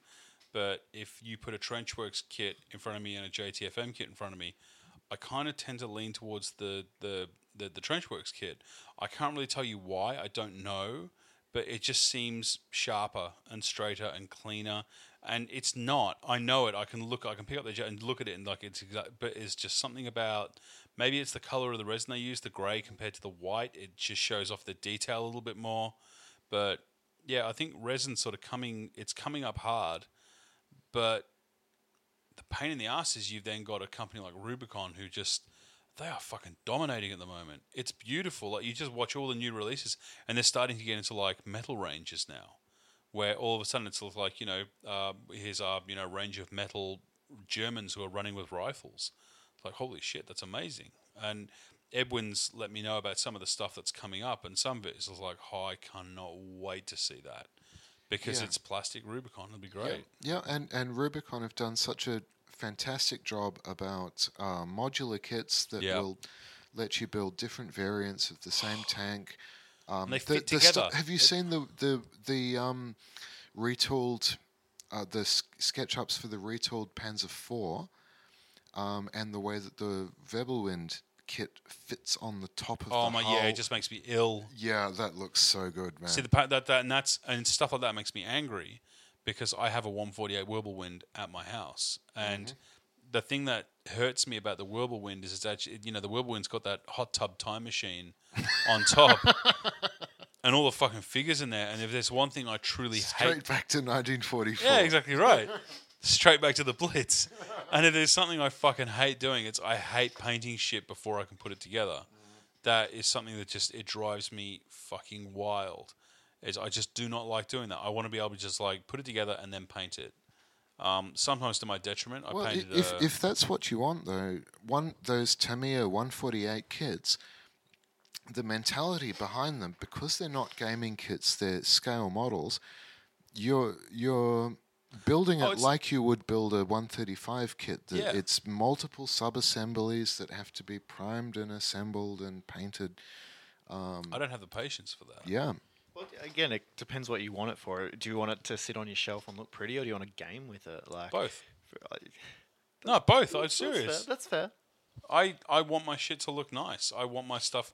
I take a lot of pride in my vehicles. I like the way my vehicles look. Um, Oh, I'm not saying that they're mutually exclusive, of course. Just I mean, like for me, like who often doesn't have a lot of time to paint. You like I'd prefer to just like it, like the kit to be simple, um, so I can paint it, do do my thing, get on the table as quickly as possible. Look, the Tamiya stuff was more simple, I'd be very happy. But it's not. It is what it is. It's a scale model that I can game with, and I fucking love it. Will I continue to do 148 going forward?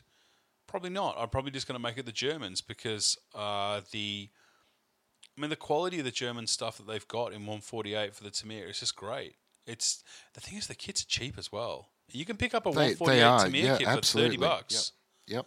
Whereas, I mean, I think the the, the Sturm Tiger cost me thirty bucks. If I go and buy a one fifty six Warlord Sturm Tiger, yeah, I'm looking at like sixty or seventy. It's no contest. And the, the and the the, the Tamiya kit's got a I can move the turret. I can move the turret around. Well, not turret, but I can move the gun barrel around. And it's you know I can actually. Why do you think the price difference That- is? That's an economy of like scale though. question. That um, it's very expensive to set up a, a plastic mold. If if you've ever seen how they're built, it's an enormous steel plate that has you just been in- inject plastic in, yeah, don't they? that has been engraved and it has to take the pressure to squeeze all that, that plastic in there. Um, if you can only sell X quantity to gamers, because one, 156 is a very niche scale. Oh god, yeah. Go into a hobby shop and ask for one fifty six Yeah, and have a look at that. nothing. Yeah, I, I, I struggle even to find 148. I, I keep my eye out for it. Metro Hobbies in Ringwood.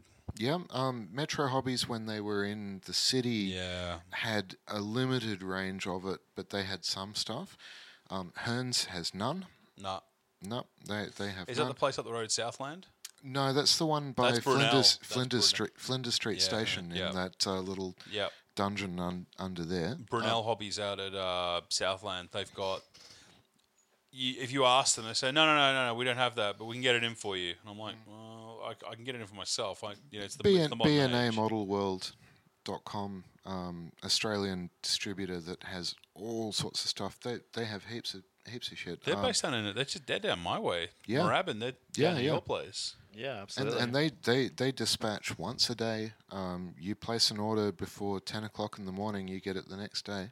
Oh God, I could just about drive to their house and uh, yeah, drive yeah. to their place and go knock on the And, door. and the, you know, they, they have all of the Verlinden 148 upgrade kits. If, if you wanted an interior engine for your 148 that's thing, cool. they, they will have that. Well, thanks to Brian, I've got a 148 uh, Cromwell um, Belap camo upgrade kit from them. I think it's Black Dog, which is a Czech uh, a, a Czech Republic uh, product. So it's a resin upgrade. I think uh, Jacob Lotz, that uh, Swedish scallywag, has actually bought me a 148 Crommy, and he's going to send it to me. I'm doing a, a commission for Jacob at some stage soon. We're going to pay him The, some the, the issue that you raised before about price, though, that very quickly changes when you move out of the mainstream manufacturers. Like, I mean, I think uh, Tamiya is really one of the only plastic injection molded companies that's really engaged with 148th outside outside of Uh, aircraft. Yeah, okay, that and that was going to Yeah. be my thing. Is like if aircraft, there is a Yeah. lot of 148 Um, there. Vil- Verlinden, um, Verlinden's defunct, unfortunately. Um, well, no, he deserves a rest, but Francois Verlinden, bless his soul, uh, has retired and they've scrapped all of the molds from Verlinden Productions. Um, they There were some very sad photos of um, the VP factory in, I think, Virginia closing down, and they were throwing out the dioramas that were in there and Oh, all no, sorts of really? stuff. Yeah, um, that those aftermarket and small manufacturer kits in 148 are actually more niche and more expensive than um, Rubicon or Warlord um, because they are not doing the size production runs that we're Mm. we're talking about. So if if price is your um, uh, your mainstay about it, you your will be yeah. looking at um, you can get them your Panzer fours, your Panzer threes, your Shermans in 148. You're not going to be getting the range of kits I think that we're seeing in the wargaming scales. Um, you can certainly get that stuff in 135th. Oh, 135, it's, it's you, you get everything. Yeah. Yeah. Yeah, but 148 can't use it- you falls can't use it in behind. game. No. But a 135 elephant. try. that's- yeah, you, you, you would fail. A 135 elephant's roughly the same size as like the P1000 rat tractor for fuck's sake. Like it's it's just completely unusable. But I think that the one, I mean, you raise an interesting point. Uh, but I mean, look, the, the bare crux of it is, I mean, the, the whole point of this argument is like we, we take away everything else.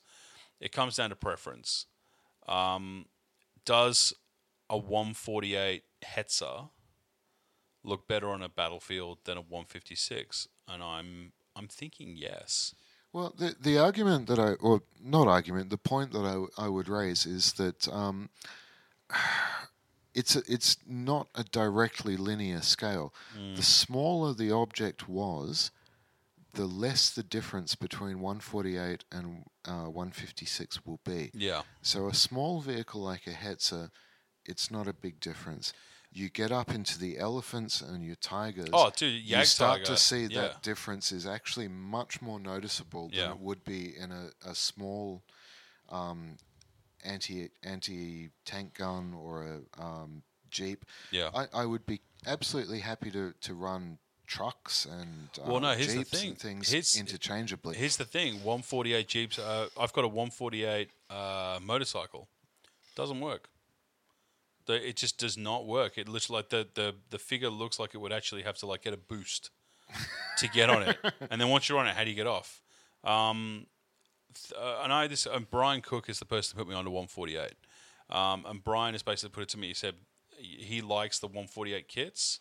Um, he enjoys painting them more, and his thing is is like okay for tanks and armored vehicles 148 for soft skins trucks jeeps motorcycles 156 Well, the, the other thing that I, I think you you see maybe more than we notice, um, there's an awful lot of 150 and uh, Yeah. in between scales, which were the Corgi diecast stuff that you, you see kicking around. Um, those diecast trucks that I, I use are all yeah some weird in between scale that's neither yeah somebody somebody did a limited run in like you know romania or something and then all of a sudden they find their way Well, the they, they were just the, the scan, standard sort of Matchbox slash Corgi scale at the time. Um, Mm. Sure. Somebody was running a um, Sd.Kfz. two two two the other day, and I, triple I- two triple two. Um, it was a really nice model, Mm. and um, uh, he said, "Here, hold this."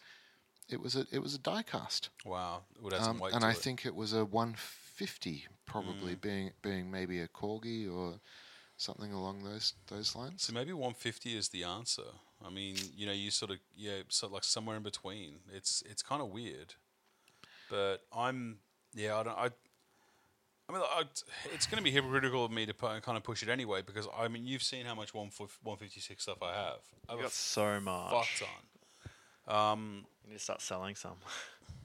yeah, my wife is saying the same thing. But She's uh, most insistent on she's the. very insistent. It's either models or feed the baby. I'm like, ah, you didn't need to eat once a day. What are you talking about? Just, just breastfeed him. They can't eat lead. Yeah, Well, the- they shouldn't eat They lead. shouldn't eat lead. Yeah, it's funny whenever he comes into my little hobby cave for some str- like he, he's he's like a fucking he's like Copperfield. Just seems to like magic up plastic. Like he all of a sudden he's like, like where did you even get that from? Like I didn't I didn't even buy it. Like I don't know where this came from. Just put it down. Just Uh, just keep all your tanks up high. Oh, they're up very high. He's um, but yeah, it's I, I guess when it comes to to going forward, I think that my German army will run exclusively in 148. Um, I'll still end up getting a couple of Opel Blitzes from Rubicon because they're just fucking great kits. Um, I will probably end up getting you know like the little uh, the Kubel wagons and the, the motorcycles and shit through Warlord or through Rubicon or you know through Blitzkrieg or whoever it is that's you know has got them. But the tanks are going to be 148 because I love the fucking way they look. Um, are they too big to play in the game? Some of them are. Yeah, the Jagdtiger, King Tiger, shit like that are just. I mean, they take up entire roads. They look ridiculous next to like you know foreground buildings. They're just way too big. But I think that's what I like about them. I think I like the grand scale. I like to put a tank on the table and think, fuck, that is enormous. That's a beast. It Yep. is a fucking beast, and I think that's what I dig about it. Yep. Um, Well, my my, my recent observation, um, you know, as as I was saying, we're out in the country at this tank museum. They had the um, Challenger yep. out there, and so that's a a Yeah. modern MBT, mo- main Yep. ba- main battle tank. Have you stood- have you Um, stood so next an Abrams, it's though? not quite the Yeah. same thing as That's a Fucking um, big. uh, Yeah, they're- medium they're- or heavy. They're big in, and in wide, but they're terms. quite low to the ground. Um, it's certainly Yeah, a great big chunk of metal, jump on top of but it it's lower down no, to no, the you, c- ground you couldn't jump on it, but you um. You could kind of roll Um, onto I the got onto the body and then scramble up onto the uh, onto the turret, but it would be Uber difficult. drivers driving me around. Um, There- Yeah. There's a big Yeah, um, it- army. I don't know, man. I'm army- I'm still. army base. Fort Worth. I guess I would. uh, look, what would what would really sell it for me? I think would be is if we got You know, something we, we were talking relatable, six, like a like a like an Abrams, and had a 156 Abrams against a 148 Abrams, and actually, you know, Mm-hmm. I think it comes down to Perry miniatures. I got to be honest. I think like if you're going to run a Perry army, yeah, like you kind of need to look at 156. Yeah, I mean, they, they really are the well. Perry is the Slender Man of of, of, of armies, and they, they do look. Um, I mean, you, They're you- Steve Rogers before the yeah. treatment. But even in the Warlord range, there's, some, there's like there's different scale models as well. So I bought a box of Chindits, I think they were, to um try like to be veterans or something in my Australian army. They are way too small. They they Really? they, they they look ridiculous next to their yeah, the, I, I've the painted up a recent bunch of them, Australian and they they are They're little small, aren't guys. they? Yeah. The Chindits. Yeah, they you could not have them in the same army. They look ridiculous. They look like dwarf men. Or, I've or painted con- 60 conversely, something Chindits. I didn't think they were that small. No, but when you put them next to the like the new range of, of Warlord Australians, they look ridiculous. Oh, okay, I've not had anything or, to do or with it. conversely, um, I was putting together that uh, I swear they're Americans, not Germans um, army. I got a couple of Artizan um, greatcoat Americans, and they are huge next to the, the warlord guys. Yeah. But you've you've also got to consider, um, you get twenty guys off the street, you're going to get an enormous variation in weight and height between them, rather than everybody being exactly the yeah. the same height. So maybe maybe we need to factor that into.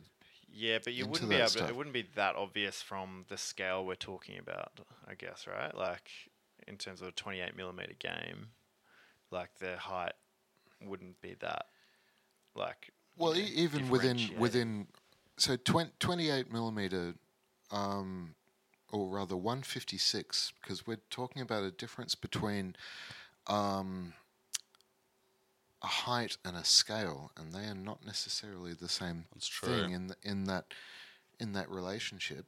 Um, if we take as an average, right, uh, they're supposed to be 28 millimeters. Some of them are actually 32, Mm. and some are 25. There is a sliding scale. Yeah, There, there, there, and there will be some variation. Oh, there's a massive that. variation. You look at um, yeah, the Aussies versus the Chindits versus the Eureka Aussies. yeah. It's you know all over the shop. Now It's the Eureka model. Uh, yeah, I'm pretty sure I got some Eureka. Um, They're not bad, but They're, they're the same. They're the same size as Well- just about as the Australia uh, as the Warlord Australians. Well, I, the way that I look at Eureka is Eureka is the it's the middle ground between say your classic metal American airborne and a Perry. It's like it, it it doesn't have the baseball glove hands. It doesn't look like a gorilla, but it also doesn't look like it needs a sandwich. Yeah, yeah, know ab- I mean? absolutely. And and they've, I, I will say this for uh, Warlord, they're getting much better at um, mitigating the baseball hands and the, the giant See, I don't mind the baseball hands though. I don't I mean, mind the look at, look at those the, those wi- the winter Americans. They Yeah. they are quite slender. They they are not particularly considering that they're built to be wearing great big bulky yeah, coats and a uniform quite under it. thin. Yeah, fair enough. Yeah, well, I mean, it, again, it doesn't really matter as long as like the army's consistent. And look, there, there is always some natural variation amongst any group of, of people in their height and weight. yeah, and so on. absolutely. Um, I think with vehicles, it becomes a little bit more jarring, and where it really stands out is probably in the armored car range. You might be Um, right there. You might um, be right. I imagine that a 148 Greyhound would look odd. I, I've seen a 148 Staghound on the table, and it was bigger than a Panzer IV. yeah, it's ridiculous. That that looked a bit off there. Mm. Um, certainly, that Humber armored car looked bigger than the Stug. so- yeah, that's it's, and that's the pain in the ass. Is like I, I think you might be right on armored cars, because armored cars. I mean, I look at the Greyhound. And I'm like, yeah, I could probably get three blokes in there. Um, yeah, I look at yeah, it's uh, the BA10. The BA10 to me looks quite small, like the the Yeah, Warlord but one. Do you think? I think it's like a three or four man crew. It's not big. yeah, You got like a driver, a co-driver, and then a couple of dudes in the turret working like crazy to keep old Joey Stalin happy. But Yeah, He was a hard man to he please. was, uh, he was a very hard man to please. Taskmaster. But I think that's I don't know. I, I'm I'm not gonna I'm not gonna give I'm I'm definitely not giving up on 148. I think it's I think it is for the Germans at least. I think it's the better scale, um, and will continue to be until companies like Rubicon start coming out with kits that will actually fill the void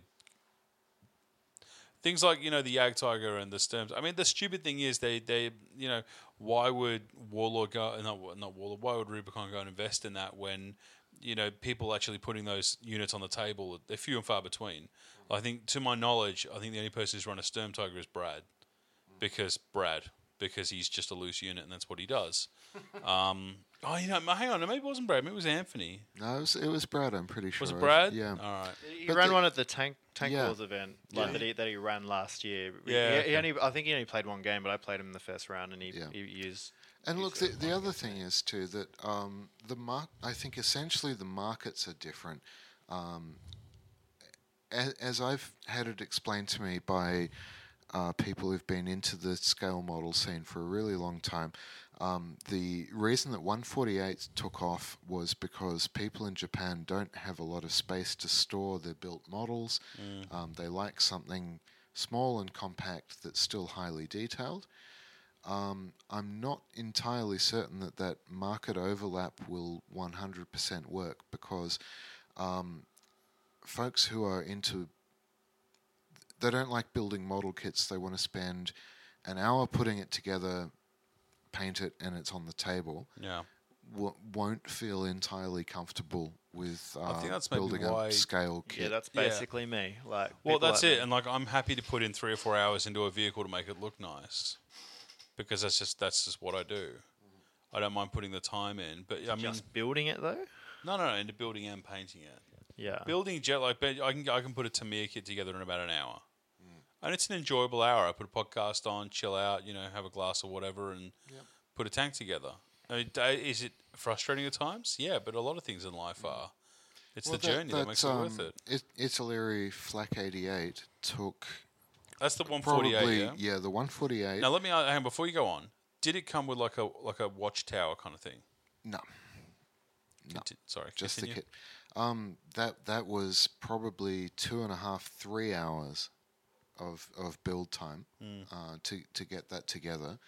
Uh, whereas a 156 version, a lot of that would have been a single central cast. Um, Yeah. Simplified details, absolutely, but so many of those details are hidden by the the basing on the terrain. Um, they're hidden by weathering, by your camouflage netting, by by all Mm, of that stuff. Um, I would tend to prefer more robust and more simple kit. Yeah, it's um. I, I only ask you about that because Robin bought a 148. Um, could have been Italeri, could have been uh, Tamiya, but he bought the, the the Flak 88, and that actually came with a watchtower. And I guess the telling difference between 56 and 48 is that watchtower is still sitting on my desk because I actually have to cut about an inch off of the timber boarding because a 156 figure cannot see over the top of it. So maybe that's the telling. That's that it's weird because it's this sliding scale. It's like you know, it's does a 156 look like it would fit in a 156 tank? No, but it also looks like it would be like too small inside a 148. But uh, I don't know. It's I mean, I, I, I tried putting a couple of uh, test crew figures uh, around it, and okay, I know that um, if you you have your trajectory set flat, the breach is quite high up. Yeah, okay, but um, it looked enormously bigger than it should have. yeah, Um, it didn't look at at first glance without the reference of having a figure next to it, but with a 156 fig- or 28 millimeter figure nearby, um, it was noticeably gigantic. I th- I think that I think that my especially my big cats are going to be fine until I park them next to a foreground building, or somebody runs a load of Perrys up with them and they try and blow the, blow the tank up. And then it's going to look comical. Mm. But at that stage, I won't really give a fuck. Yeah, but you I'll- care about your army as a whole, like Well, it's- you I know, want it as, to look as, nice, as a, as a yeah. piece rather than what it's like me, up against yeah. against a certain. I mean, I'm not buying army, you know, things for because sure. they're good in game. I mean, for fuck's sake, I bought a Sturm Tiger. Like, that's yeah. When am I going to feel that? Probably never. But for me, it's a painting opportunity. Yeah, and, and absolutely as as a support for for painting, and I I, I really come at this stuff too. Um, they're they're fantastic. I would never tell anybody don't play that or criticize them No, fuck for that. doing it. I mean, that's that's not what. For we're God's sake, about. Jack Norman's bringing a veteran King Tiger to my event. I just patted him on the back and said, "You're a point over. I don't give a fuck. You have your point." I wish I'd Bring it grudged him. All right, guys, we're gonna have a have some closing statements for Closing for this debate. All right. Tristan, you first. 148, I believe, is. I mean, I've outlined. I'm not going to repeat myself. I've outlined why I believe it's better, uh, but it comes down, in my opinion, to the detail and the fact that it looks like you could actually fit, say, five warlord metals inside of that vehicle, and they would actually be able to function as a tank crew, as opposed to trying to cram them into a 156, and it would look like they were just you would just open the hatch and like four guys would just be like, "No, way, kill me!" Like it just clown doesn't. car. Yeah, exactly right. Yeah, it, it would look like a clown car.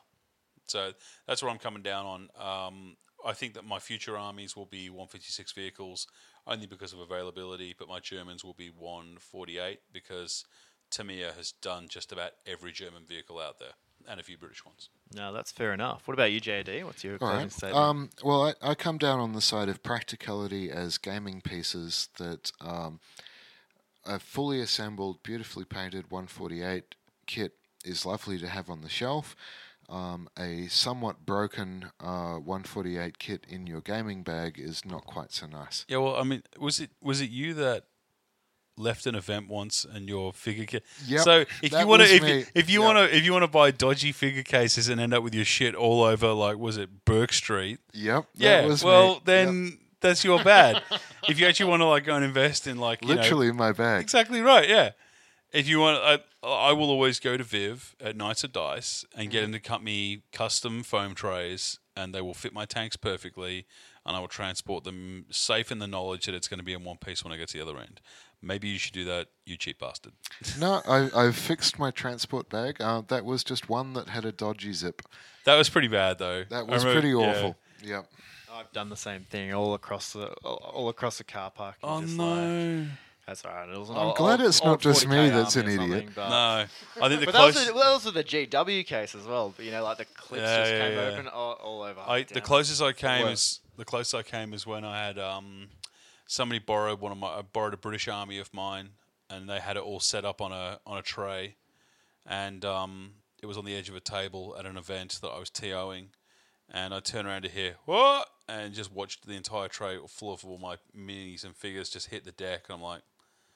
Well done. Having said that, nothing was broken, so they just sort of picked them This up. is on why boat. we plastic or varnish our miniatures. Yeah, exactly right. Was it plastic or metal? plastic? Yeah, see, plastic just bounces off. If it was metal, it'd be, a, be, a, be an issue. It would have been This fine. is why we varnish our metal miniatures. Yes, right. Yes, yes. All right, guys, we're on just about two and a half hours here, so we're going to wrap it up. Well, up. by the time we put the adverts in of Lockie going, "Doot, doot, doot, doot, doot, doot, doot, That's my doot, favourite doot, scene. I- doot, doot, oh. Makes me want to shoot Bop, bop, ba, first. Oh, don't bring up that debate. We don't have time for that. Although I'm sure I know how all three of us would be uh, positioning for that debate. Hang on, what debate is this? I missed that. What? Uh, whether Han should have shot first. or How did not. shoot first? There's no Yeah, two there ways you go. about it. Cool. Yep. What? So we're down to two bacon burgers now. If, you, that's what you believe. You- you I think got of it shot as- first. Although I did see an interesting thing the other day. Let's saying not do this. that- No. no, no, no. What do you mean? Read, it. read, It'll take two read, seconds. All right, do it quickly. No, it's fine. No, do it. Do it. Do it. No, so it was like, oh, you know, oh, I thought you'd stopped it. That's fine. No, so it's like Han was meant to be like this good guy that, like, you know, instead of him wasn't. He being was a so rogue. dark, exactly. Smuggler. Yeah, and I thought it was just a weird, a weird way to put it. You know, like that the way that George Lucas made him shoot second made it seem like he's less of a. It was a dark cop out. character. It, was, a cop out. It was a, it was a cop out on Lucas's behalf. Yeah, he it wanted was. to like settle arguments, like, oh no, no, no, fuck that. Like, stick to your convictions. Han shot first, and that's fine. That's who he was. Han's meant to be a dark character, and I hope I hope Ruthless. that's what we see in the new new Solo oh movie. oh my god. Can I ask you guys quickly though? What did you all think of the Last Jedi, Worst Star Wars ever. JD? No, no firm opinion either way. I was ne- never a fanatic. I fucking loved it. I fucking loved it. I I I'm could, so- I could, we, you and I could do a whole podcast o- on this uh, We could. because, like, I have some very strong opinions about how I, I literally think it was the worst Star Wars movie, and I Really? 'Cause and I've I- seen The Phantom I Menace, and that was understand. shit. Hey, Literally the worst movie. Did you come out with like a sign strapped on? I onto did. you and a laptop. I on did. I did. It was awful. no, and I'm aware. Actually, the Phantom Worst Menace movie I ever. actually think the Phantom Menace is better than. Attack Yeah, of do you know why that Clones. is? It's because you're young. Because you grew up like in it, like that's that would be an early film in your development Low where Jar Jar Binks was not an abomination. No, no. For no. guys, for fucking solid characters like me and JD, we would have seen that shit and gone, "That's a f- that just No, get you, it you guys Made just my saw the Ewoks and you're like, oh yeah, they're a good idea. Fucking Ewoks were great. I was Yeah, like, how old was. I when the Ewoks came out? Like eighty, what was it, eighty-seven, seven years old. If you think that the Ewoks are any better than Jar Jar, then no, I'm you- sorry. I'm sorry. The Ewoks wrong. are better than Jar Jar because the Ewoks aren't slapstick comedy. Okay. Yes, they are. No, they're not. The- Are you kidding? One of them got blown up. One of them got fucking blown up. about preparing your parts?